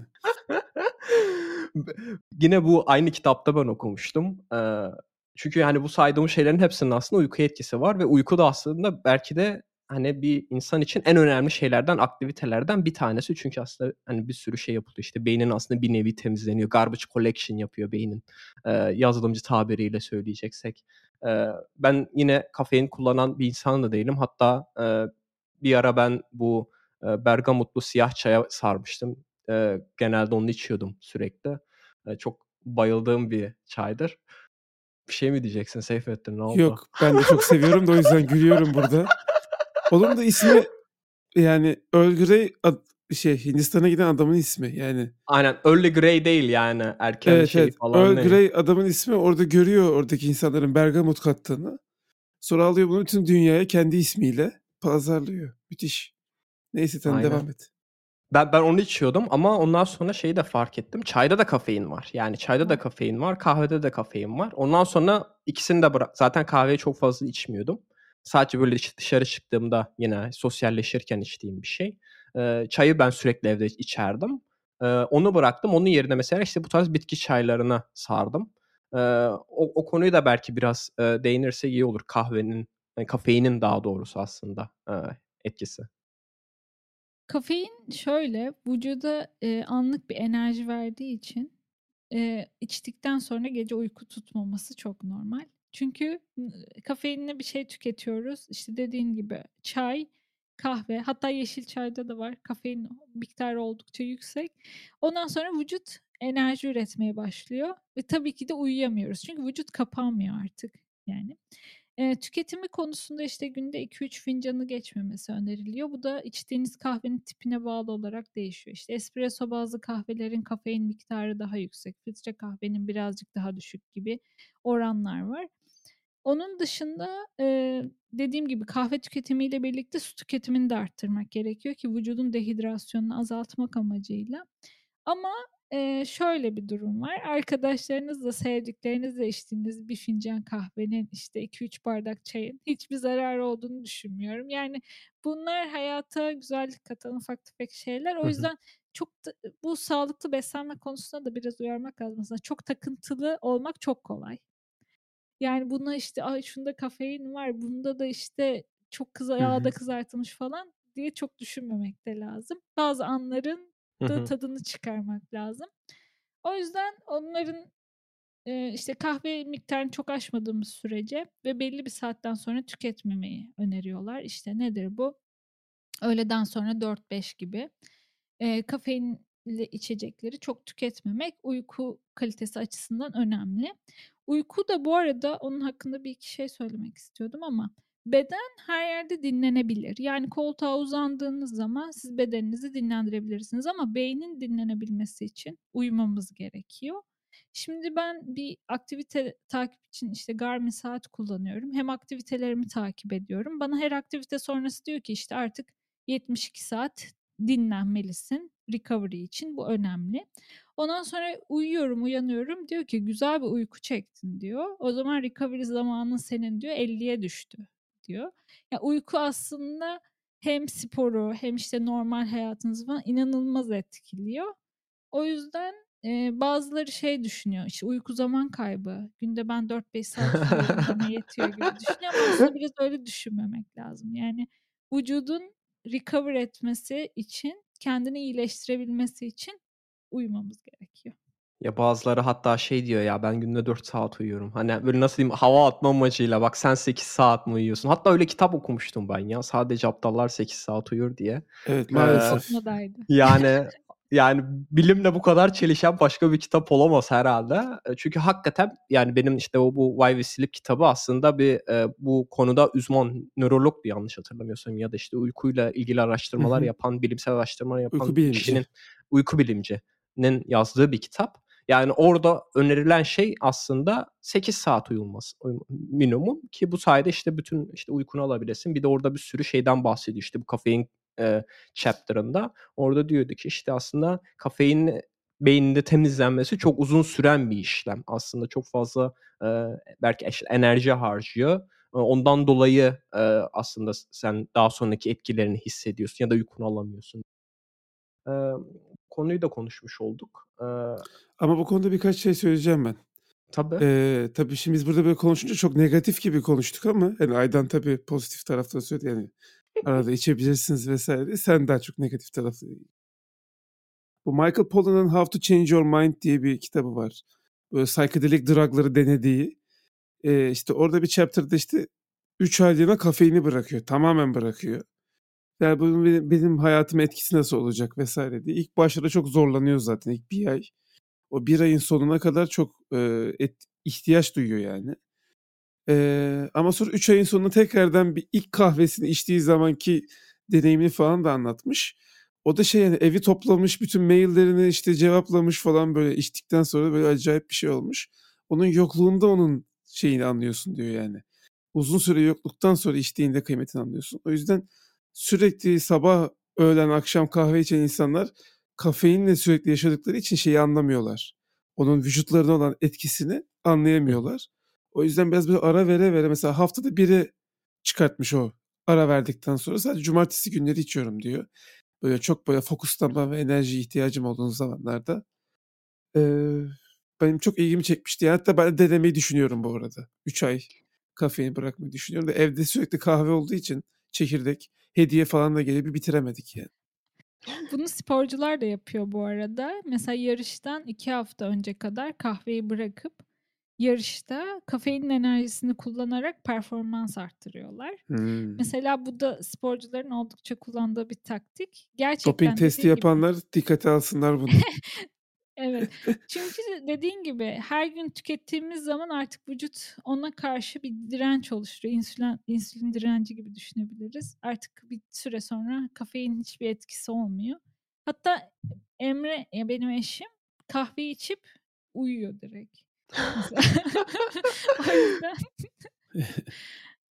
o ilk 20 dakika o kana karışmadan önceki 20 dakika kestirirsen ama uyandığında çok enerjik oluyorsun diye bir şey var. evet, Yani kahve uyku. He, aynen. Kahve içtiğin gibi uyursan o 20 dakika sonra uyandığında tam böyle kafeinin etkisini gösterdiği anda hem uykuda bir e, recharge oluyorsun hem de arkasından işte kafeinin enerjisiyle böyle bayağı odaklı çalışabiliyorsun diyorlar. Evet. Evet ben Barış Özcan'dan dinlemiştim. evet o da bahsetmişti. Şimdiden Mert arasınınki bulsun o videoyu. Linkleri koysun aşağıya bakalım. Ee, uğraşacağız. ne yapalım? Ee, bu son olarak bu beslenme konusunda bu vejeteryanlık, veganlık konusuna da değinmek istiyorum. Ee, ben bu aslında e, Covid başladığından itibaren e, vegan olmaya başladım. Yani veganlığı bir test ettim. E, 6 ay kadar süre. E, bunun nedeni de aslında tabii ki çoğunlukla etik e, kısmıydı. Ben bu e, daha önce bahsettim mi bilmiyorum işte bu Joker filminde de oynayan abimiz Jacqueline Phoenix'e Oscar ödülünü aldığı sırasında bu işte hayvanlara yapılan eziyetlerden bahsetmişti. Ben de dedim ki ya herhalde bu normal Hollywood starı işte hani ilgi çekmek hmm. için böyle şeyler yapıyor falan gibisinden demiştim. Yani ne yapmış ki bu adam diye araştırmıştım. Daha sonra da öğrendim ki aslında bu adam sadece Joker filminde oynamamış. Aynı zamanda Her filminde de oynamış. Gladiator'daki filmindeki Roma İmparatoru da kendisi. Böyle muazzam bir oyuncuymuş. Hem onu öğrendim hem de fark ettim ki kendisi aslında bu Dominion isimli bir tane belgeselin seslendirmesini yapmış. Ondan sonra ben bu belgeseli seyrettim keşke seyretmeseydim diyorum bazen. Çünkü hakikaten insanın e, ağlamasına neden olabilecek e, bir belgesel. Orada işte hayvanlara yapılan işte bu fabrikasyon haline getirilmiş halini görüyorsun. İşte hayvanları nasıl acı çektirilerek e, işte öldürdüklerini işte biz onları nasıl beslendiğimizi falan e, anlatıyordu. Ondan sonra dedim ki ben vegan olacağım diye böyle izledikten sonra hemen kestim direkt böyle bütün her şeye. 6 ay kadar dayanabildim veganlığa çünkü şeyi fark ettim. hakikaten hani bu bir şeyler eksikmiş, eksik oluyor hayatımda. Yani hani şeyi fark ettim. Et et yemeden de yaşayabiliyorum. Eti hiç özlemiyorum. Yani işte ya gideyim şurada bir tavuk döner yiyeyim. Of şurada bir kebap olsa ki bunun da yine altını çizeyim Antepli e, bir kişi söylüyor. Yani hani neredeyse her hafta et yiyen bir insan. E, ondan sonra şeyi gördüm ki işte bu tereyağıdır, e, yumurtadır bir de e, peynir e, kısmında hakikaten böyle bir şeylerin eksikliğini çok fazla fark ettim. Ondan sonra dedim ki madem ben e, vegan olarak devam edemiyorum, vejeteryan olarak devam edin dedim ve aslında e, tam da bu zamanlardaydı yanlış hatırlamıyorsam 2 yıl olacak değil mi korona başlayalı tam neredeyse 2 yıldır da vejeteryanım. E, ben onu da merak ediyorum çünkü ben şunu fark ettim. Eee, et yemediğim sürece, eee, hakikaten daha böyle zinde hissediyorum. Çünkü şeyi zamanlarını hatırladığımda, işte, bir kebap yediğim zamanları falan hatırladığımda, böyle, inanılmaz bir ağırlık çöküyordu bana sürekli yemekten sonra. Yani, böyle, bir hâlsizlik oluyor, bir şey oluyor. Yani, şeyi hissedebiliyordum sanki, vücudum o eti parçalamak için çok fazla enerji harcıyormuş gibi bir şeyler hakka hakikaten hissediyordum.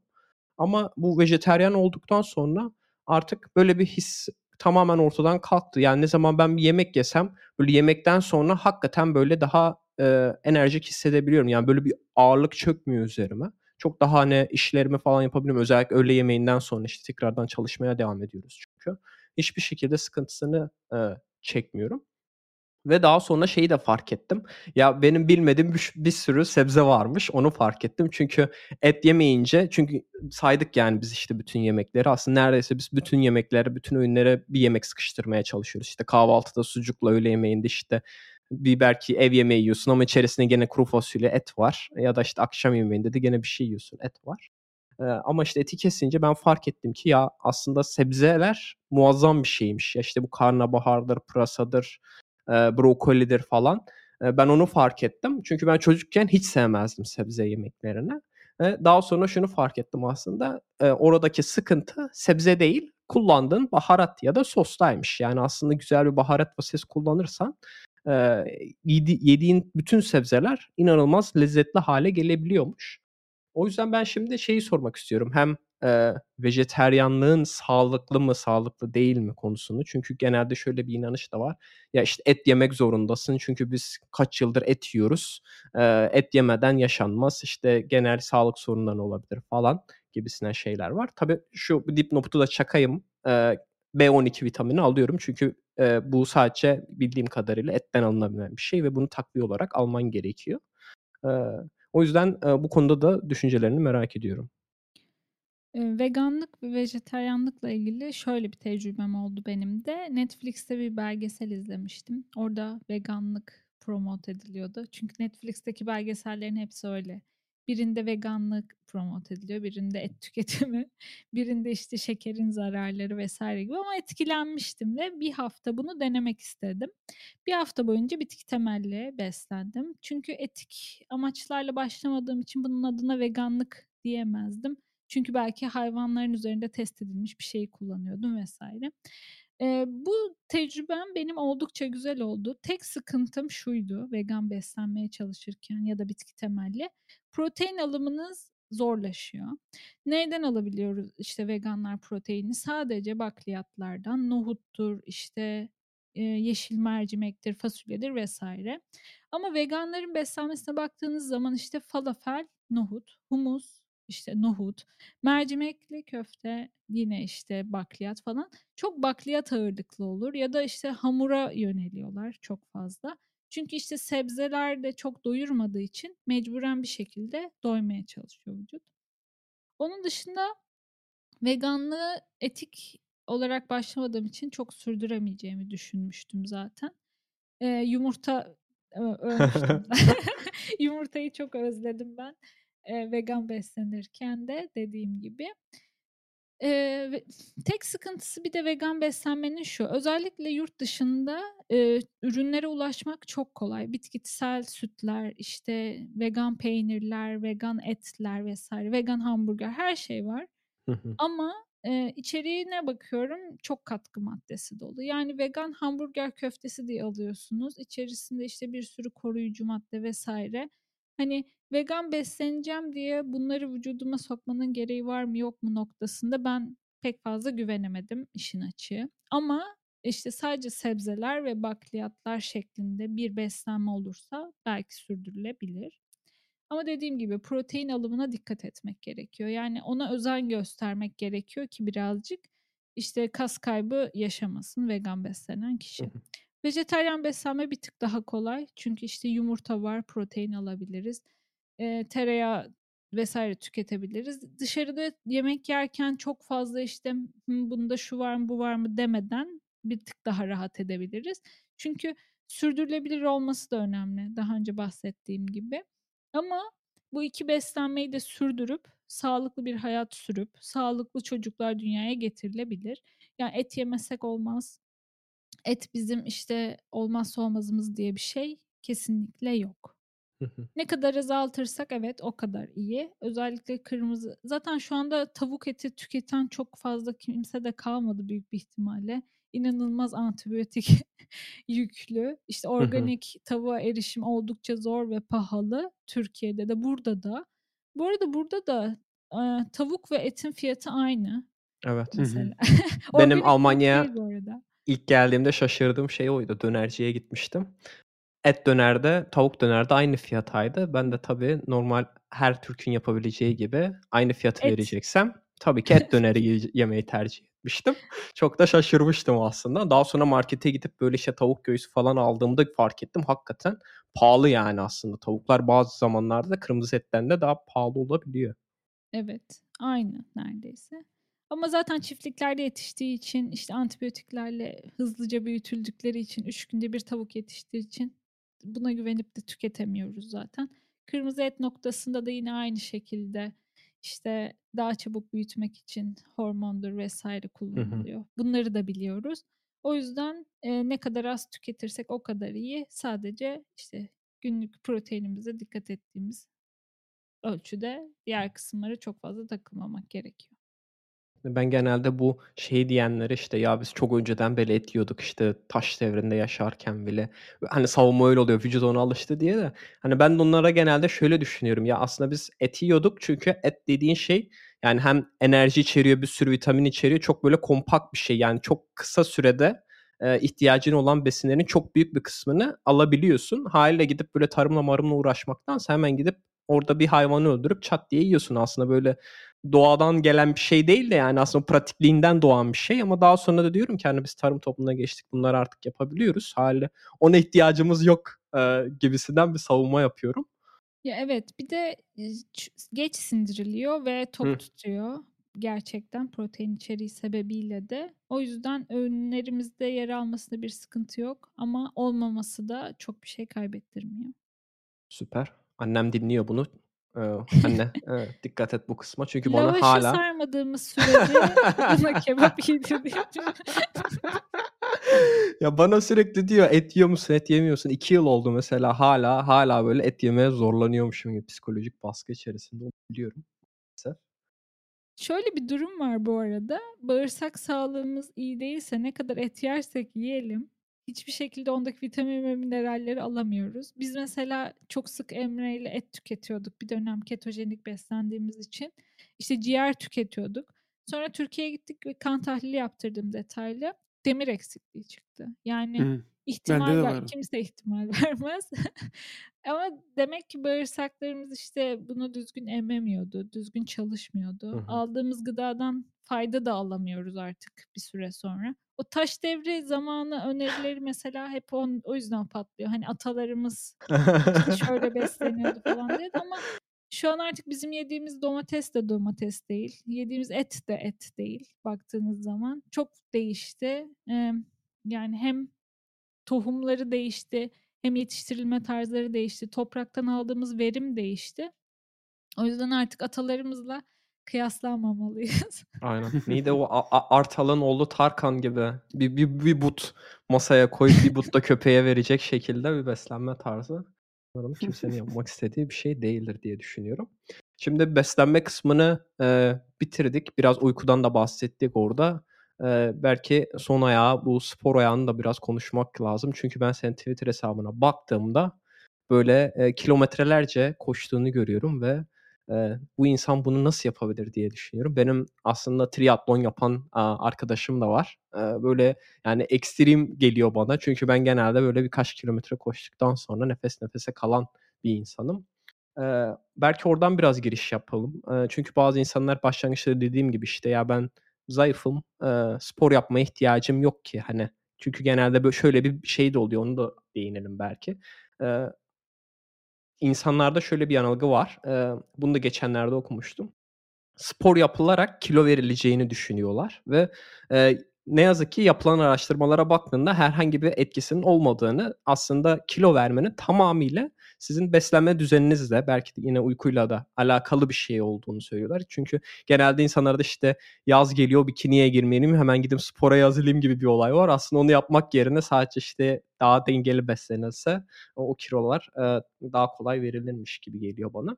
O yüzden belki bu genel anlamda işte sporun ne kadar ne kadar spor yapılması gerekiyor ya da sporun insan hayatındaki yeri ya da sağlıklı yaşamın içerisindeki yeri konusunda bir şeyler söylemek ister misin? Evet, oley. En sevdiğim spor konusu. Aynen. Öncelikle bu beslenme, kilo verme ve spor hakkında bir şey söylemek istiyorum. Kötü bir beslenmenin etkilerini sabah akşam spor yaparsak yapsak da silemeyiz. İmkanı yok yani. O yüzden e, spor önce beslenme dediğin gibi %60-70'i beslenme. Yüzde işte e, 30-40 da sporla desteklemek önemli. Kilo vermek ya da işte yazın bikini body yapmak isteyenler için. Onun dışında spor bu pandemi başından itibaren herhalde çok düzenli yaptığım ve çok mutlu olduğum bir şey. Hayatıma kattığım için en büyük iyikilerimden biri. Daha önce de düzenli yürüyüş yapıyordum. Pilatese gitmiştim bir dönem ama koşuya pandemiyle birlikte başladım. Ben de senin gibi normal yürüyen, işte iki adım koşsa nefes nefese kalan, dalı şişen bir insandım. E, tam 20 gün koşu yürü, koşu yürü şeklinde bir program uyguladım. E, bilinçli bir program değildi. Sabah çıkıyordum işte birazcık daha hızlı koşayım, birazcık daha hızlı yürüyeyim derken 20 günün sonunda 5 kilometrelik mesafeyi hiç durmadan koşabilir hale geldim. Tabii bu çok hızlı bir e, pace de değildi. Koşuda buna pace deniyor. Çok hı hı. iyi bir hızda değildi ama hiç durmadım ve koşu bittikten sonra vücudun salgıladığı serotoninle birlikte yapabildiğim hissi gerçekten bu hayatta yaşadığım çoğu histen farklı bir histi. Daha sonraki koşulara çıkarken bu hissi hiç unutmadan hani aynı şekilde aynı şeyi tekrar yaşamak için kafayı mı derler ne derler? runners high diyorlar. Çünkü belli bir süre koştuktan sonra o serotonin hormonunun salgılanmasıyla birlikte koştuğunuzu da anlamıyorsunuz ve gerçekten o mutluluk seviyesine erişiyorsunuz. O tatmin duygusu çok başka. Sonra işte koşuyu hiç bırakmadım. İki sene kadar o. E, iki sene olmadı tabii. Bir sene oldu. Bir seneyi geçti. Ama haftada en az 3-4 gün koşuyorum. Hafta içi daha kısa koşular. işte 5 vesaire. Hafta sonu daha uzun koşular 10 kilometre ve üzeri. Bunlar benim de hayal edebileceğim mesafeler, süreler kesinlikle değildi. Yani başladığım zaman hani ben 10 kilometre koşabilirim diye hayatta düşünmüyordum. Ya da 10 kilometreyi bir saat altında koşabilirim aklıma gelmezdi. O yüzden e, bu başlangıç sürecinde insanlar çıkıp e, futbolda böyle topun peşinden koşar gibi hızlıca koşup 5 kilometre tamam ya oldu gibi düşünüyorlar ama aslında süreç böyle başlamıyor. Biraz onu söylemek istiyorum. Çünkü bana çok fazla soru geliyor. Koşuya nasıl başladın? Böyle işte nasıl koşuyorsun? Hani 20 gün dediğim gibi böyle bir süreçten sonra koşabilir hale geldim. E, spor konusunda işte koşuyu daha sonra bisiklet eklendi. Bisiklet aldık. Burada Hollanda'da çok kolay. E, bisiklet yollarına erişim, işte hafta içi arkadaşlarınızla 40-50 kilometrelik sürüşler yapmak. Burada bir grup Türk arkadaşla da bisiklet kulübü kurduk. Hep birlikte sürüşlere çıkıyoruz. İnanılmaz keyif alıyoruz. İşte hepimiz inanılmaz motiveyiz. Ee, onun dışında bir de yüzmeye başladım. Bir triatlon hedefim var. Bir triatlona katılmak ben de istiyorum. Ee, onun dışında e, İstanbul Yarım Maratonu'nu koşacağım iki hafta sonra. Hı hı. Böyle ufak ufak hedefler belirleyerek de kendimi motive ediyorum aslında bu süreçle ilgili. E, spor gerçekten hayat tarzımı, yaşantımı, her şeyimi değiştirdi tamamen. Bütün planlarımı ona göre yapmaya başladım. Haftada üç gün mesela koşum var. İşte cumartesi ya da pazar kesinlikle uzun koşum varsa buna göre planlıyorum. Sabah işte öğleden sonra işimiz varsa sabah erkenden koşuyu yapmalıyım. Ya da işte sabah işimi halledip sonra koşuyu yapmam lazım şeklinde planlı programlı ilerliyorum. Bu bana ne getirdi? Hem hayat disiplini getirdi.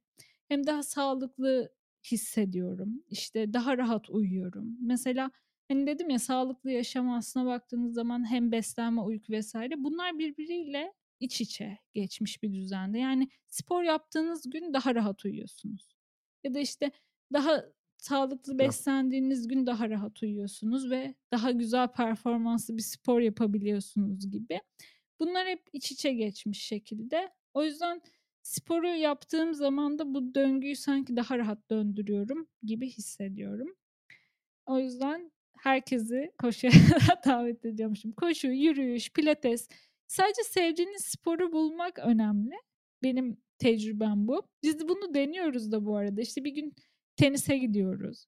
Bir gün yüzmeye gidiyoruz. Bir gün işte spor salonu üyeliği ücretsiz talep edebiliyorsunuz. Ona gidiyoruz. Deniyoruz. Yani deniyoruz, bakıyoruz. Sevdiğimiz bir şey olursa da devam ettiriyoruz. Hı hı. Ben pilates benim sevdim mesela gülmeyin ama. Hayal edebiliyor musun beni Mert? Ya yok Pilatesi. edebiliyorum. Genelde bizim ülkede öyle bir şey var. Sanki pilates sadece kadınlar yapıyormuş gibi. Bizim Yok canım. ofis ofiste e, önceki çalıştığım yerde e, öğle aralarında falan pilates şeyi vardı. Yani bütün böyle ofis arkadaşları şey yapıyor, e, taytlarını giyip e, pilateslerini yapıyorlardı. Ben bir şey soracağım. Şimdi Nike'ın Run diye bir uygulaması vardı.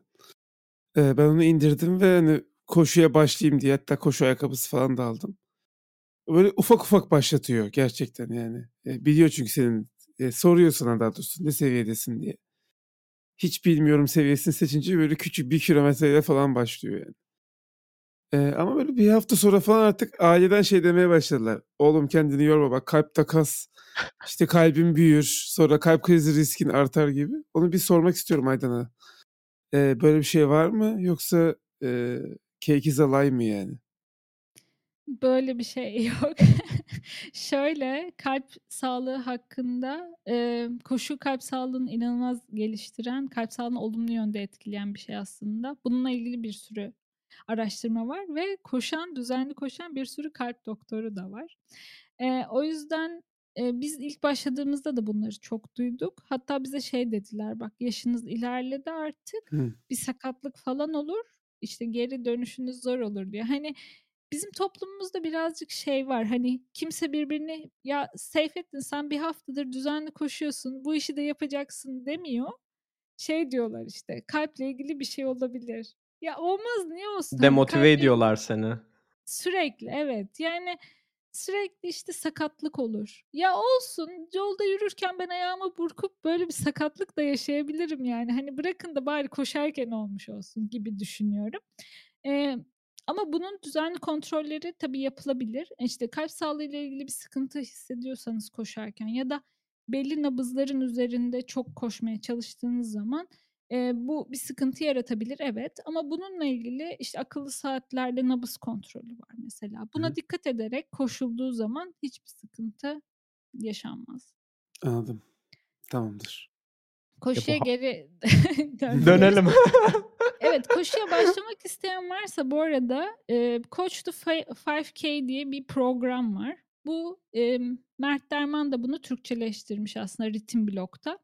5 kilometre koşmak isteyenler için bir program. 9 hafta süren bir program bu. Dediğim gibi, işte, önce bir 200 metre yürü, sonra 200 metre koş şeklinde her gün takip etmeniz gereken şeyi söylüyor. Haftada 3 ya da 4 gün olması lazımdı, yanlış hatırlamıyorsam.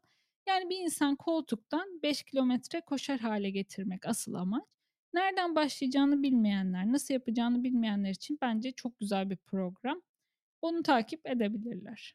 Harika. Ben onu notlara eklerim. Oradan, eee, dinleyenler bakabilir. Ben açıkçası sen konuştuktan sonra bayağı motive oldum. Çünkü benim çevremde çok insan var böyle koşuya çıkanlar. Yanımda da böyle şehir parkı var kocaman. Aslında böyle ormanlık bir alan. Muhtemelen benzer alanlar senin orada da vardır. Ben başlamıştım aslında geçen yaz koşuya.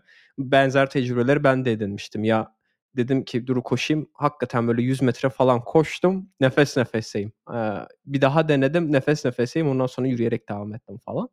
Birkaç gün böyle böyle devam etti ama bir süre sonra fark ettim ki ben, hani, o zaman akıllı saat kullan şu anda kullanmıyorum. Akıllı saat kullanmadığım için bilmiyorum, hani, ne kadar mesafe kullandığımı. Hep böyle diyorum ki, işte, şuradaki ağaca gelene kadar falan diye. Hakikaten bir baktım, o ağacı geçmeye başlıyorum artık bir süre sonra. şey vücut kendini geliştiriyor yani. Hakikaten çok kısa süre içerisinde böyle, eee, hani, şey olmaması lazım ya, demotive olmamak lazım. Ya ilk başta, hani, denedim, "Ya bu ne ya, ben koşamıyorum." deyip bırakmamak gerekiyor.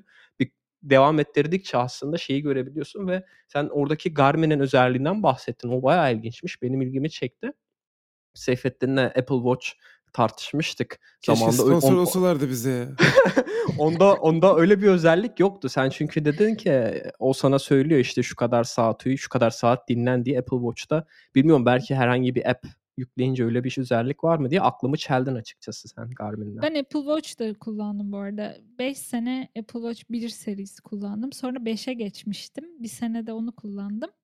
Eee, Apple Watch da normal, eee, hem aktivite takibi hem de günlük hayatta kullanmak için bence çok güzel bir saat. Ben çok memnundum. İşte müzik dinleyebiliyorsun, eee, ödeme yapabiliyorsun, aktivite takibi yapabiliyorsun vs.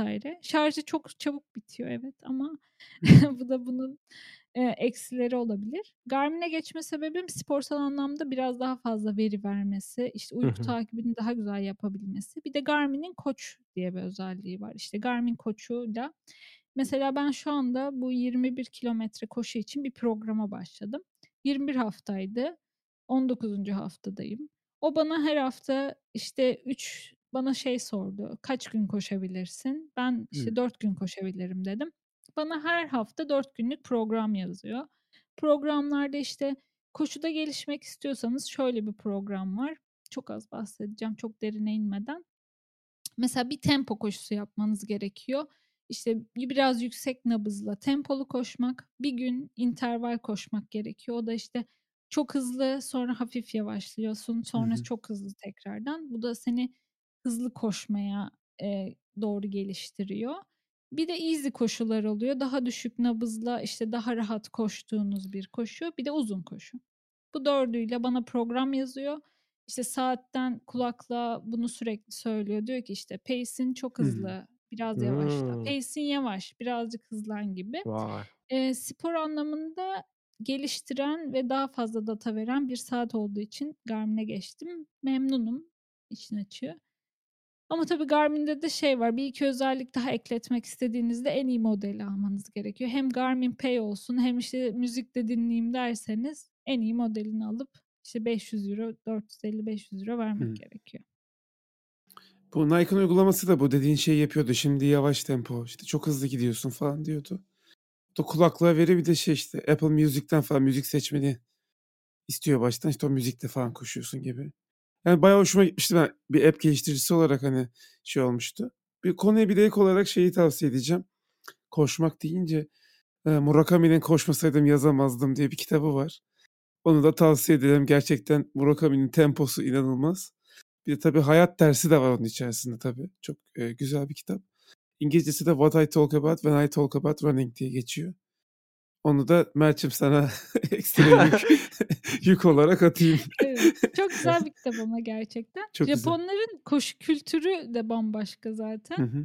O da apayrı bir konu olur. Evet. Onların şehir planlaması da mesela insanlar daha çok yürüsünler, bir yerden bir yere yürüyerek gitsinler diye özellikle tasarlıyorlarmış şehirleri. Onu da bir yerlerde okumuştum. Sen Evet, bana evet, Türkiye'de biraz zor ama, eee, imkânsız değil. Ben her yaz 3-4 hafta Türkiye'de oluyoruz, işte, biz de ailelerimizi görmek için. Koşu programımı bırakmıyorum. Yani. Safranbolu'da koşacak hiçbir yer yok. Stadyuma giriyoruz zorla. Yine de orada koşuyoruz yani, hani, programı aksatmamak için. Anladım. Tam şey Bisiklet çok zor Seyfet'e. burada. Bisiklet çok zor İstanbul'da. Üzerinde süren taksiciler falan oluyor. Ben de Hollanda'ya gidince böyle bisikletin arkasına çocuk koltuğu koyuyorlar. İşte, çocuk arkada, işte, anne baba önde, işte, kullanıyorlar falan. Çok hoşuma gitti. Aynısını yaptım burada. Gittim bisiklet aldım, çocuk koltuğu aldım. Ama yollar çok tehlikeli ki ben, yani, Göztepe, Fenerbahçe o tarafta oturuyorum. Burada bisiklet yolu da var ama, eee, o bisiklet yoluna gelene kadarki olan yolda çok sıkıntı çekiyoruz. Eee, sevmiyorlar yani bisikletlileri burada.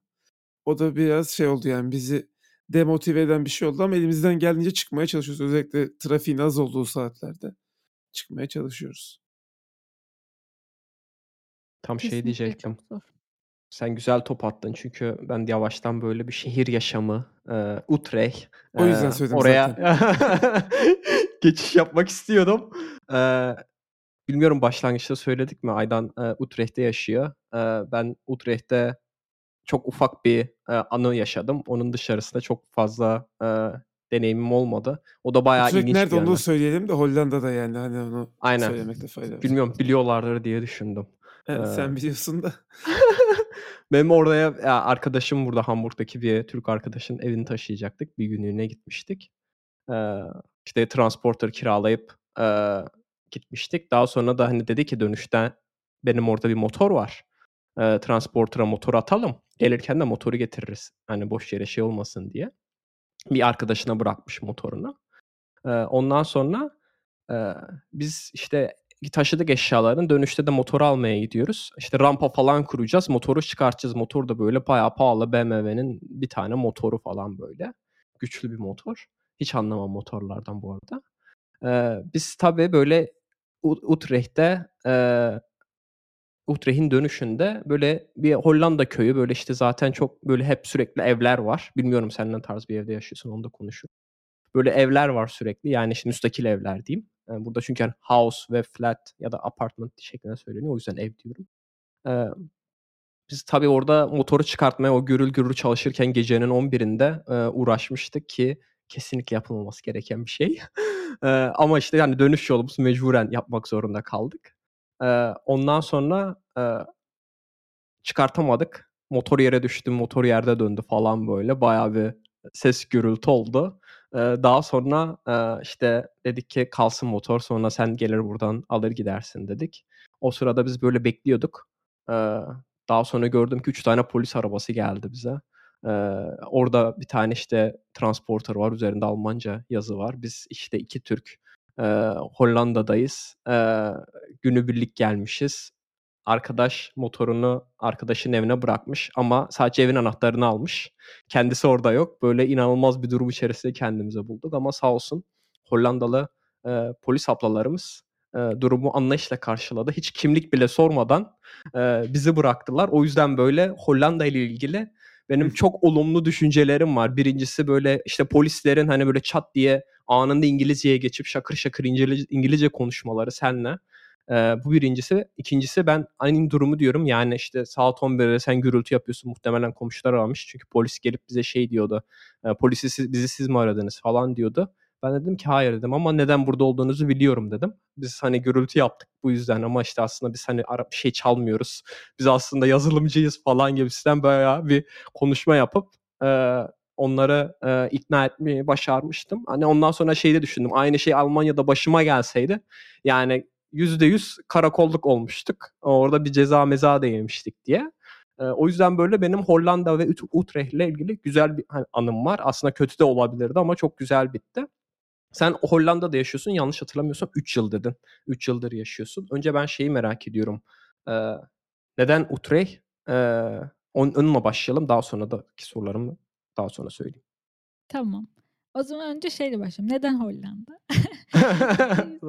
Biz Emre'yle, eee, Hollanda'ya ilk yurt dışı seyahatine geldik. Ondan sonra 4 kere daha turist olarak geldik. Yani her sene düzenli olarak buraya turist olarak geliyorduk ve Amsterdam'a işte geliyorduk. Gel başka şehirler, köyler vs. geziyorduk ama her sene bir Hollanda'ya geliyorduk. Buradaki insanların o olumlu hâli, işte güler yüzlü olmaları, İngilizceyi çok aktif, akıcı konuşabilmeleri, işte bisikletle bir yerden bir yere gidebilme özgürlüğü vs. bizim çok aklımıza yer etmişti ve yurt dışı taşınma planımız olunca da biz aslında Hollanda'yı hedefledik. Yani sadece Hollanda'daki işlere başvurduk. Sadece burayı taşınmayı düşündük. Ondan sonra, eee, Emre bir şirketten teklif aldı. Onun aldığı şirketin yeri, emm, Eindhoven'da. Eindhoven, Hollanda'nın en alt ucunda bulunuyor. Amsterdam'ın da en üst ucuna yakın düşünebilirsiniz. Sonra ben, eee, Emre'den bir gün sonra işe başladım. Ben benim şirketim de Amsterdam'da. Sonra biz baktık bu yol trenle 100 kilometreden fazla, 1,5 saat sürüyor neredeyse. Ben 6 ay boyunca gidip geldim. Bu böyle olmayacak dedik ve burada ev satın almak da Türkiye'ye göre daha kolay olduğu için mortgage'la taşındıktan 6 ay sonra bir ev almaya karar verdik. ve nerede olsun diye düşündüğümüzde bu iki şehrin ortası Eindhoven ve Amsterdam'ın ortası Utrecht'te karar kıldık. Aslında ben biraz torpilli oldu benim için. Çünkü Utrecht Amsterdam'a trenle 25 dakika mesafede. Ama Eindhoven'a birazcık daha uzaktı. Ama onda da şöyle düşündük. Emre bir gün iş değiştirmek isterse Amsterdam'da iş olanakları daha fazla olacağı için Eindhoven'da kalmanın bize bir getirisi olmayacaktı. O yüzden Utrecht'te taşındık, ev aldık, yerleştik. Utrecht küçük bir şehir. Amsterdam'ın daha mini olarak düşünebilirsiniz. Ee, Amsterdam'a da çok yakın. 25 dakika uzaklıkta. istediğiniz zaman ulaşabiliyorsunuz. Her şey elinizin altında. Ee, ve e, üniversite şehri olduğu için işte daha çok gençler, mekanlar vesaire oldukça keyifli bir şehir. Tabii biz taşındıktan sonra işte pandeminin olması sebebiyle pek fazla şehrin tadını çıkartamadık. İşte yavaş yavaş geçtiğimiz yaz vesaire birazcık şehrin tadını çıkartabiliyoruz. Utrecht seçme nedenimiz aslında özellikle değil Hı hı. fakat seçtikten sonra da iyi ki dediğimiz bir şey oldu. Çünkü burada kime de söylerseniz eğer işte nerede yaşıyorsun Utrecht. Aa Utrecht çok güzel. Yani kime sorsanız böyle bir cevap alırsınız. Bu birkaç şehirde daha böyle işte Harlem için mesela aynı şeyden. Aa Harlem çok güzel. İşte Leyden, Leyden de çok güzel falan gibi. Çünkü Amsterdam birazcık turist yoğunluklu olduğu için işte oradaki evler daha minik. Eee, Pahalı. kiralar da çok fazla. Arabayla işte arabanız için bir park yeri edinmeniz çok zor. Ekstra maliyetli vesaire.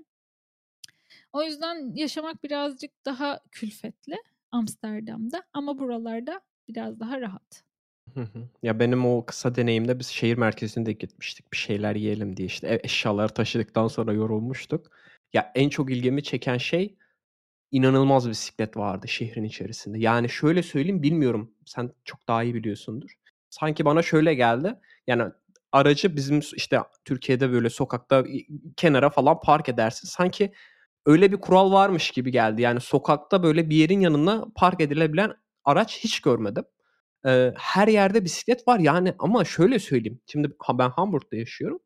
Yani Hamburg'da da bisiklet var ama yani bunu böyle 10'la 20'le falan çarpman gerekiyor. Yani kişi başına 3 bisiklet falan düşüyor. Yani öyle söyleyeyim. Öyle bir bisiklet yoğun ve inanılmaz bir bisiklet yolu var. Yani hakikaten böyle kompleks bir sistem var orada. Sadece böyle işte trafiğin yanından bisiklet geçiyor gibisinden değil de hani yolu orada sanki bisiklete göre dizayn etmişler de sonradan arabalar eklemişler gibi bir sistem var. O beni çok şaşırtmıştı. İkincisi de bu park olayı. Biz çünkü işte minibüs vardı. Ya park edecek hiçbir yer bulamamıştık. İşte bazı app'ler biraz kafayı çalıştırmışlar. Demişler ki otellerin park yerini de aslında park yeri olarak kullanılabilir diye bizi böyle bayağı bir otelin park yerine şeyi işte transporter'ı park etmiştik. Çünkü başka hiçbir yere park edemiyorsun şehir içerisinde. Yok yani. Olanlar da genelde otopark oluyor. Yani böyle dediğim gibi herhangi bir gidip işte dükkanın önüne yanaşıp aracı park edemiyorsun. O beni çok şaşırtmıştı. Ben bir ara biraz da o yanını merak ediyorum. Sen daha böyle şehir merkezinde bir yerde mi yaşıyorsun yoksa işte çünkü ev aldık dedin muhtemelen biraz daha, dışarıda yaşıyorsundur diye tahmin ediyorum. Bu arasındaki fark nasıl? Yok merkezde aldık diyormuş. Şaka bizim evimiz merkeze 4-5 kilometre uzaklıkta. Bu müstakil ama bitişik evlerden. Yani yan Hı hı. yana nizamda düşünebilirsiniz. İşte minik bir bahçesi var. O çok büyük bir ev değil. Küçük 100 metrekare ama 2 kişi için oldukça fazla. Biz ev alırken, eee, burada şunu dikkat ettik. Türkiye'de müstakil bir evde oturabilir miydik? Çok zor. İşte hı. kendi imkânlarımızı almak çok zor ama burada imkân varken en azından ufak bir bahçesi olan, işte domates, salatalık ekebileceğimiz minik bir ev olsun diye düşündük. Merkeze 4-5 kilometre uzaklıktayız. Park yeri problemi yaşamıyoruz. Çünkü evin de bir park yeri var belirli ama herkesin alanı belli. İşte o da tapuda yazıyor mesela 300 numaralı alan sizin gibi. Eee, araba şart değil ama biz hafta sonu işte küçük gezilere gitmeyi sevdiğimiz için Emre'yle, eee, bir arabamız var. Ama onun dışında ulaşım çok kolay her yere. Eee, 2-3 bisikletle ilgili şunu söylemek istiyorum. Mesela ben işe aktif olarak giderken, uzaktan çalışmıyorken 2 bisikletim vardı. Birini vapurdan trene kullanıyordum. İşte vapurun oraya kilitliyordum. Çok ucuz bir şey almışım, €60'luk bir bisiklet. Orada bırakıyordum. Ondan sonra Eindhoven'a gidiyordum. trenle. Trenle taşımamak için çünkü bir saat yolumuz var vesaire. Eee, bir de Eindhoven'da ayrı bir bisikletim vardı. Böyle, hani, burada bisiklet bir kültür olduğu için ulaşmak da çok kolay. Bisiklet yolları çok yaygın. Amsterdam'dan, işte, Utrecht'e bisiklet yoluyla sadece hiçbir sorunla karşılaşmadan, hiçbir arabayla doğru düzgün muhatap olmadan gelinip gidilebiliyor. Emm Böyle aslında. Bisiklet park yeri tren istasyonlarında mesela 10 katlı bisiklet park yerleri var. Hani arabaya park yeri bulamadınız ya siz mesela bisikletiniz olsaydı hiçbir sorun yaşamazdınız koymak için. Burada bir de şöyle bir şey var. Eee, mesela bu elektrikli scooter'lar Almanya'da, Türkiye'de inanılmaz yaygınlaştı. İşte ama buraya da izin yok hala yasal olarak izinli değil. Çünkü büyük bir ihtimalle o bisiklet yolunda o trafiği de eklemek istemiyorlar şehir içerisine. Bir de Almanya'da biz işte Hamburg'da da gördüm. E, Düsseldorf'ta da Köln'de de gördüm. Tam bir elektrik scooter çöplüğü olmuş durumda. Hani bir sürü firma girmiş aynı zamanda. Bird'dür işte vesaire bambaşka. Herkes bir yerlere bırakıyor. Hani o kaosu da istemiyorlar büyük bir ihtimalle şu anda ülkede. Çok mantıklı. Dinleyenlerin içi gitti ya sen böyle anlatınca ev, araba vesaire işte şey. Ben geçen Kadıköy'den Kadıköy'e 25 dakikada gittim. Sen Utrecht'ten Amsterdam'a gidiyorsun yani. E, yani Kadıköy deyince biraz büyük tabii. 25 dakika sürdü ya Kadıköy'ün bir yerinden bir yerine gitmem. Evet. Ya evet trafik evet burada yok. İstanbul'da trafik son zamanlarda biraz daha fazla olmuş sanırım. Ama şu an çok az. Benzin fiyatlarından herhalde... dolayı şu an bomboş. Kimse binmiyor arabasını. Ama toplu Ya. taşıma doldu bu sefer de. Ya, aslında şehirlerin odaklanması gereken bir konu bu bisiklet. Ben hala anlamış değilim. Yani bir sürü örnek var. Danimarka'dır, Hollanda'dır. Eee, ama işte Eee, Elon Musk abimiz sağ olsun sürekli işte self driving car getireceğim, getireceğim diye şey yapıyor da hayatında muhtemelen hiç bisiklet sürmemiş ya da toplu taşıma kullanmamış bir insanın eee, Amerika'da belki hani araç çok daha yaygındır ama Avrupa'da çok ben işleyeceğini sanmıyorum. O yüzden yani ben hani şey düşünüyorum bugün taşınacak olsam muhtemelen Hollanda'ya taşınırım. Çünkü artık böyle şehir limit yani şehir kıstaslarımda şey var artık bisikletle ulaşım kolay mı? Çünkü benim ehliyetim yok. Ben her yere bisikletle gidiyorum. Haliyle e, bunu da değiştirmek istemiyorum. O yüzden böyle hani bir şehrin bisikletle her yerine gidilebilecek olması benim için çok önemli. E, zaten ben Utrecht'e gittiğimde de bunu görmüştüm. Zaten biliyordum da Hollanda'nın e, bisiklet e, manyaklığını diyeyim artık çünkü. Yani gördük yani sende de iki bisiklet varmış. Hakikaten kişi başına üç bisiklet, dört bisiklet düşüyor olabilir. Çünkü muhtemelen diğer kişiler de senin yaptığın, uyguladığın taktikleri uyguluyor. Bunun dışında ben belki son olarak şeyi merak ediyorum ya. Eee, hava havaların havası nasıl Utrecht'in eee, diğer şeylere kıyasla? Maalesef havamız güzel değil. Şöyle kışın ya oldukça eee, karanlık, yağmurlu günler oluyor. Hı hı. Almanya gibi aslında çok bir farkı yok. Eee, Türkiye'deki o havanın işte kışın bile güneşin kendini azıcık göstermesi, motive etmesi olayını çok özlüyorum. Ama yazın burası inanılmaz güzel. Yani havalar geç kararıyor. Ha, bazen kararmıyor böyle 10 buçuk, 11 bakıyoruz hala hava kararmamış oluyor. Ve işte parklar, bahçeler dolu oluyor vesaire. Eee, yazın çok güzel ama kışın çok ya yaşanılabilir değil. Ya uzun Eee, insanın moralini ciddi anlamda bozup etkileyen bir şey hava durumu. Buradaki insanların zaten tek konusu odur. Mesela, işte, karşılaştığımızda, işte, hava bugün yağmurlu, eee, yarın güneşli şeklinde. Eee, o yüzden biz, yani, ileriye dönük olarak aslında kışın burada çok kalma taraftar değilim. Hı Birazcık hı. daha, işte, dijital nomadlık üzerine planlar yapıyoruz. Farklı ülkelerden kısa süreli çalışmalar nasıl süper. olabilir? Belki İspanya'dan, işte, olabilir. Geçenlerde Sevilla'ya gittik mesela. Çok güzel bir şehirdi. İşte, 1 ay oradan kalsak, Hı 1 ay hı. başka bir şehirde kalsak, yazı da Hollanda'da geçiririz gibi böyle planlarımız var bakalım. Süpermiş. Şirket izin vermiyorsa siz bana haber edin. Ben hemen size Shopify'a aldırayım. Bizde çünkü öyle bir benefit var. 3 ay boyunca farklı bir ülkeden çalışabiliyorsun. Eee, bu İspanya'da zaten Almanların durak noktası yani. Eee, ya yaz kış dinlemeden hatta unuttum Mallorca. Eee, o Mallorca'yı aslında Alman e, şehri diyorlar. Çünkü o derece yani aslında gidip orada sadece Almancayla şehri de yaşayabiliyorsun. Benim tanıdığım çoğu insan da genelde e, işte İspanya'yı tercih ediyorlar. Sırf bu e, kötü havadan kaçabilmek için. E, bilmiyorum Seyfettin senin daha fazla eklemek istediğin bir şey var mı? Yoksa yavaştan kapatalım. E, bir buçuk saat oldu. Ben inanılmaz keyif aldım. Çok fazla Ben şey de. öğrendim. E, Ve Ee, tekrar şeye- bekleriz başka Aynen bölümlerde. bu kesinlikle dijital nomadlık konusu bize e, bizden talep edilen bir konu. Biz ikimiz de henüz o konulara girmediğimiz için çok bildiğimiz bir şey değil. Belki bir sene sonra falan sen denersen tecrübelerini e, burada tekrardan dinlemek isteriz. E, ben Kesinlikle. dediğim gibi inanılmaz mutlu oldum. Buradan Fatih Kadir Akın'a da yaptığı lobicilik faaliyetinden dolayı teşekkür ederim. Umarım o da e, istediği bilgilere ulaşmıştır sağlıklı yaşam için. Ben tekrardan çok teşekkür ediyorum ha, Aydan. Ben de teşekkür ederim. Öncelikle Fatih'e, sonra size. Çok keyifle dinlediğim bir podcast serisine konuk olmak çok heyecan verici ve çok keyifliydi benim için de. Bu muhabbetler zaten sağlıklı yaşam vesaire konuşmayı sevdiğim konular. Gayet güzeldi. Teşekkür ediyorum. Dinleyenler de umarım sıkmamışımdır ya da işte kesin yargı dağıtmamışımdır. Herkese sevgiler. Dinleyenlere teşekkürler. Biz teşekkür Peki. ederiz. Peki zaman e, Farklı Düşün'ün 42. bölümünde Aydan Taşdemir ile e, sağlıklı yaşamdan, sağlıklı beslenmeden, uyku düzeninden, spor yapmaktan ve son olarak da Utrecht'te yaşamdan konuştuk. Bir sonraki bölümde görüşmek üzere. Hoşçakalın.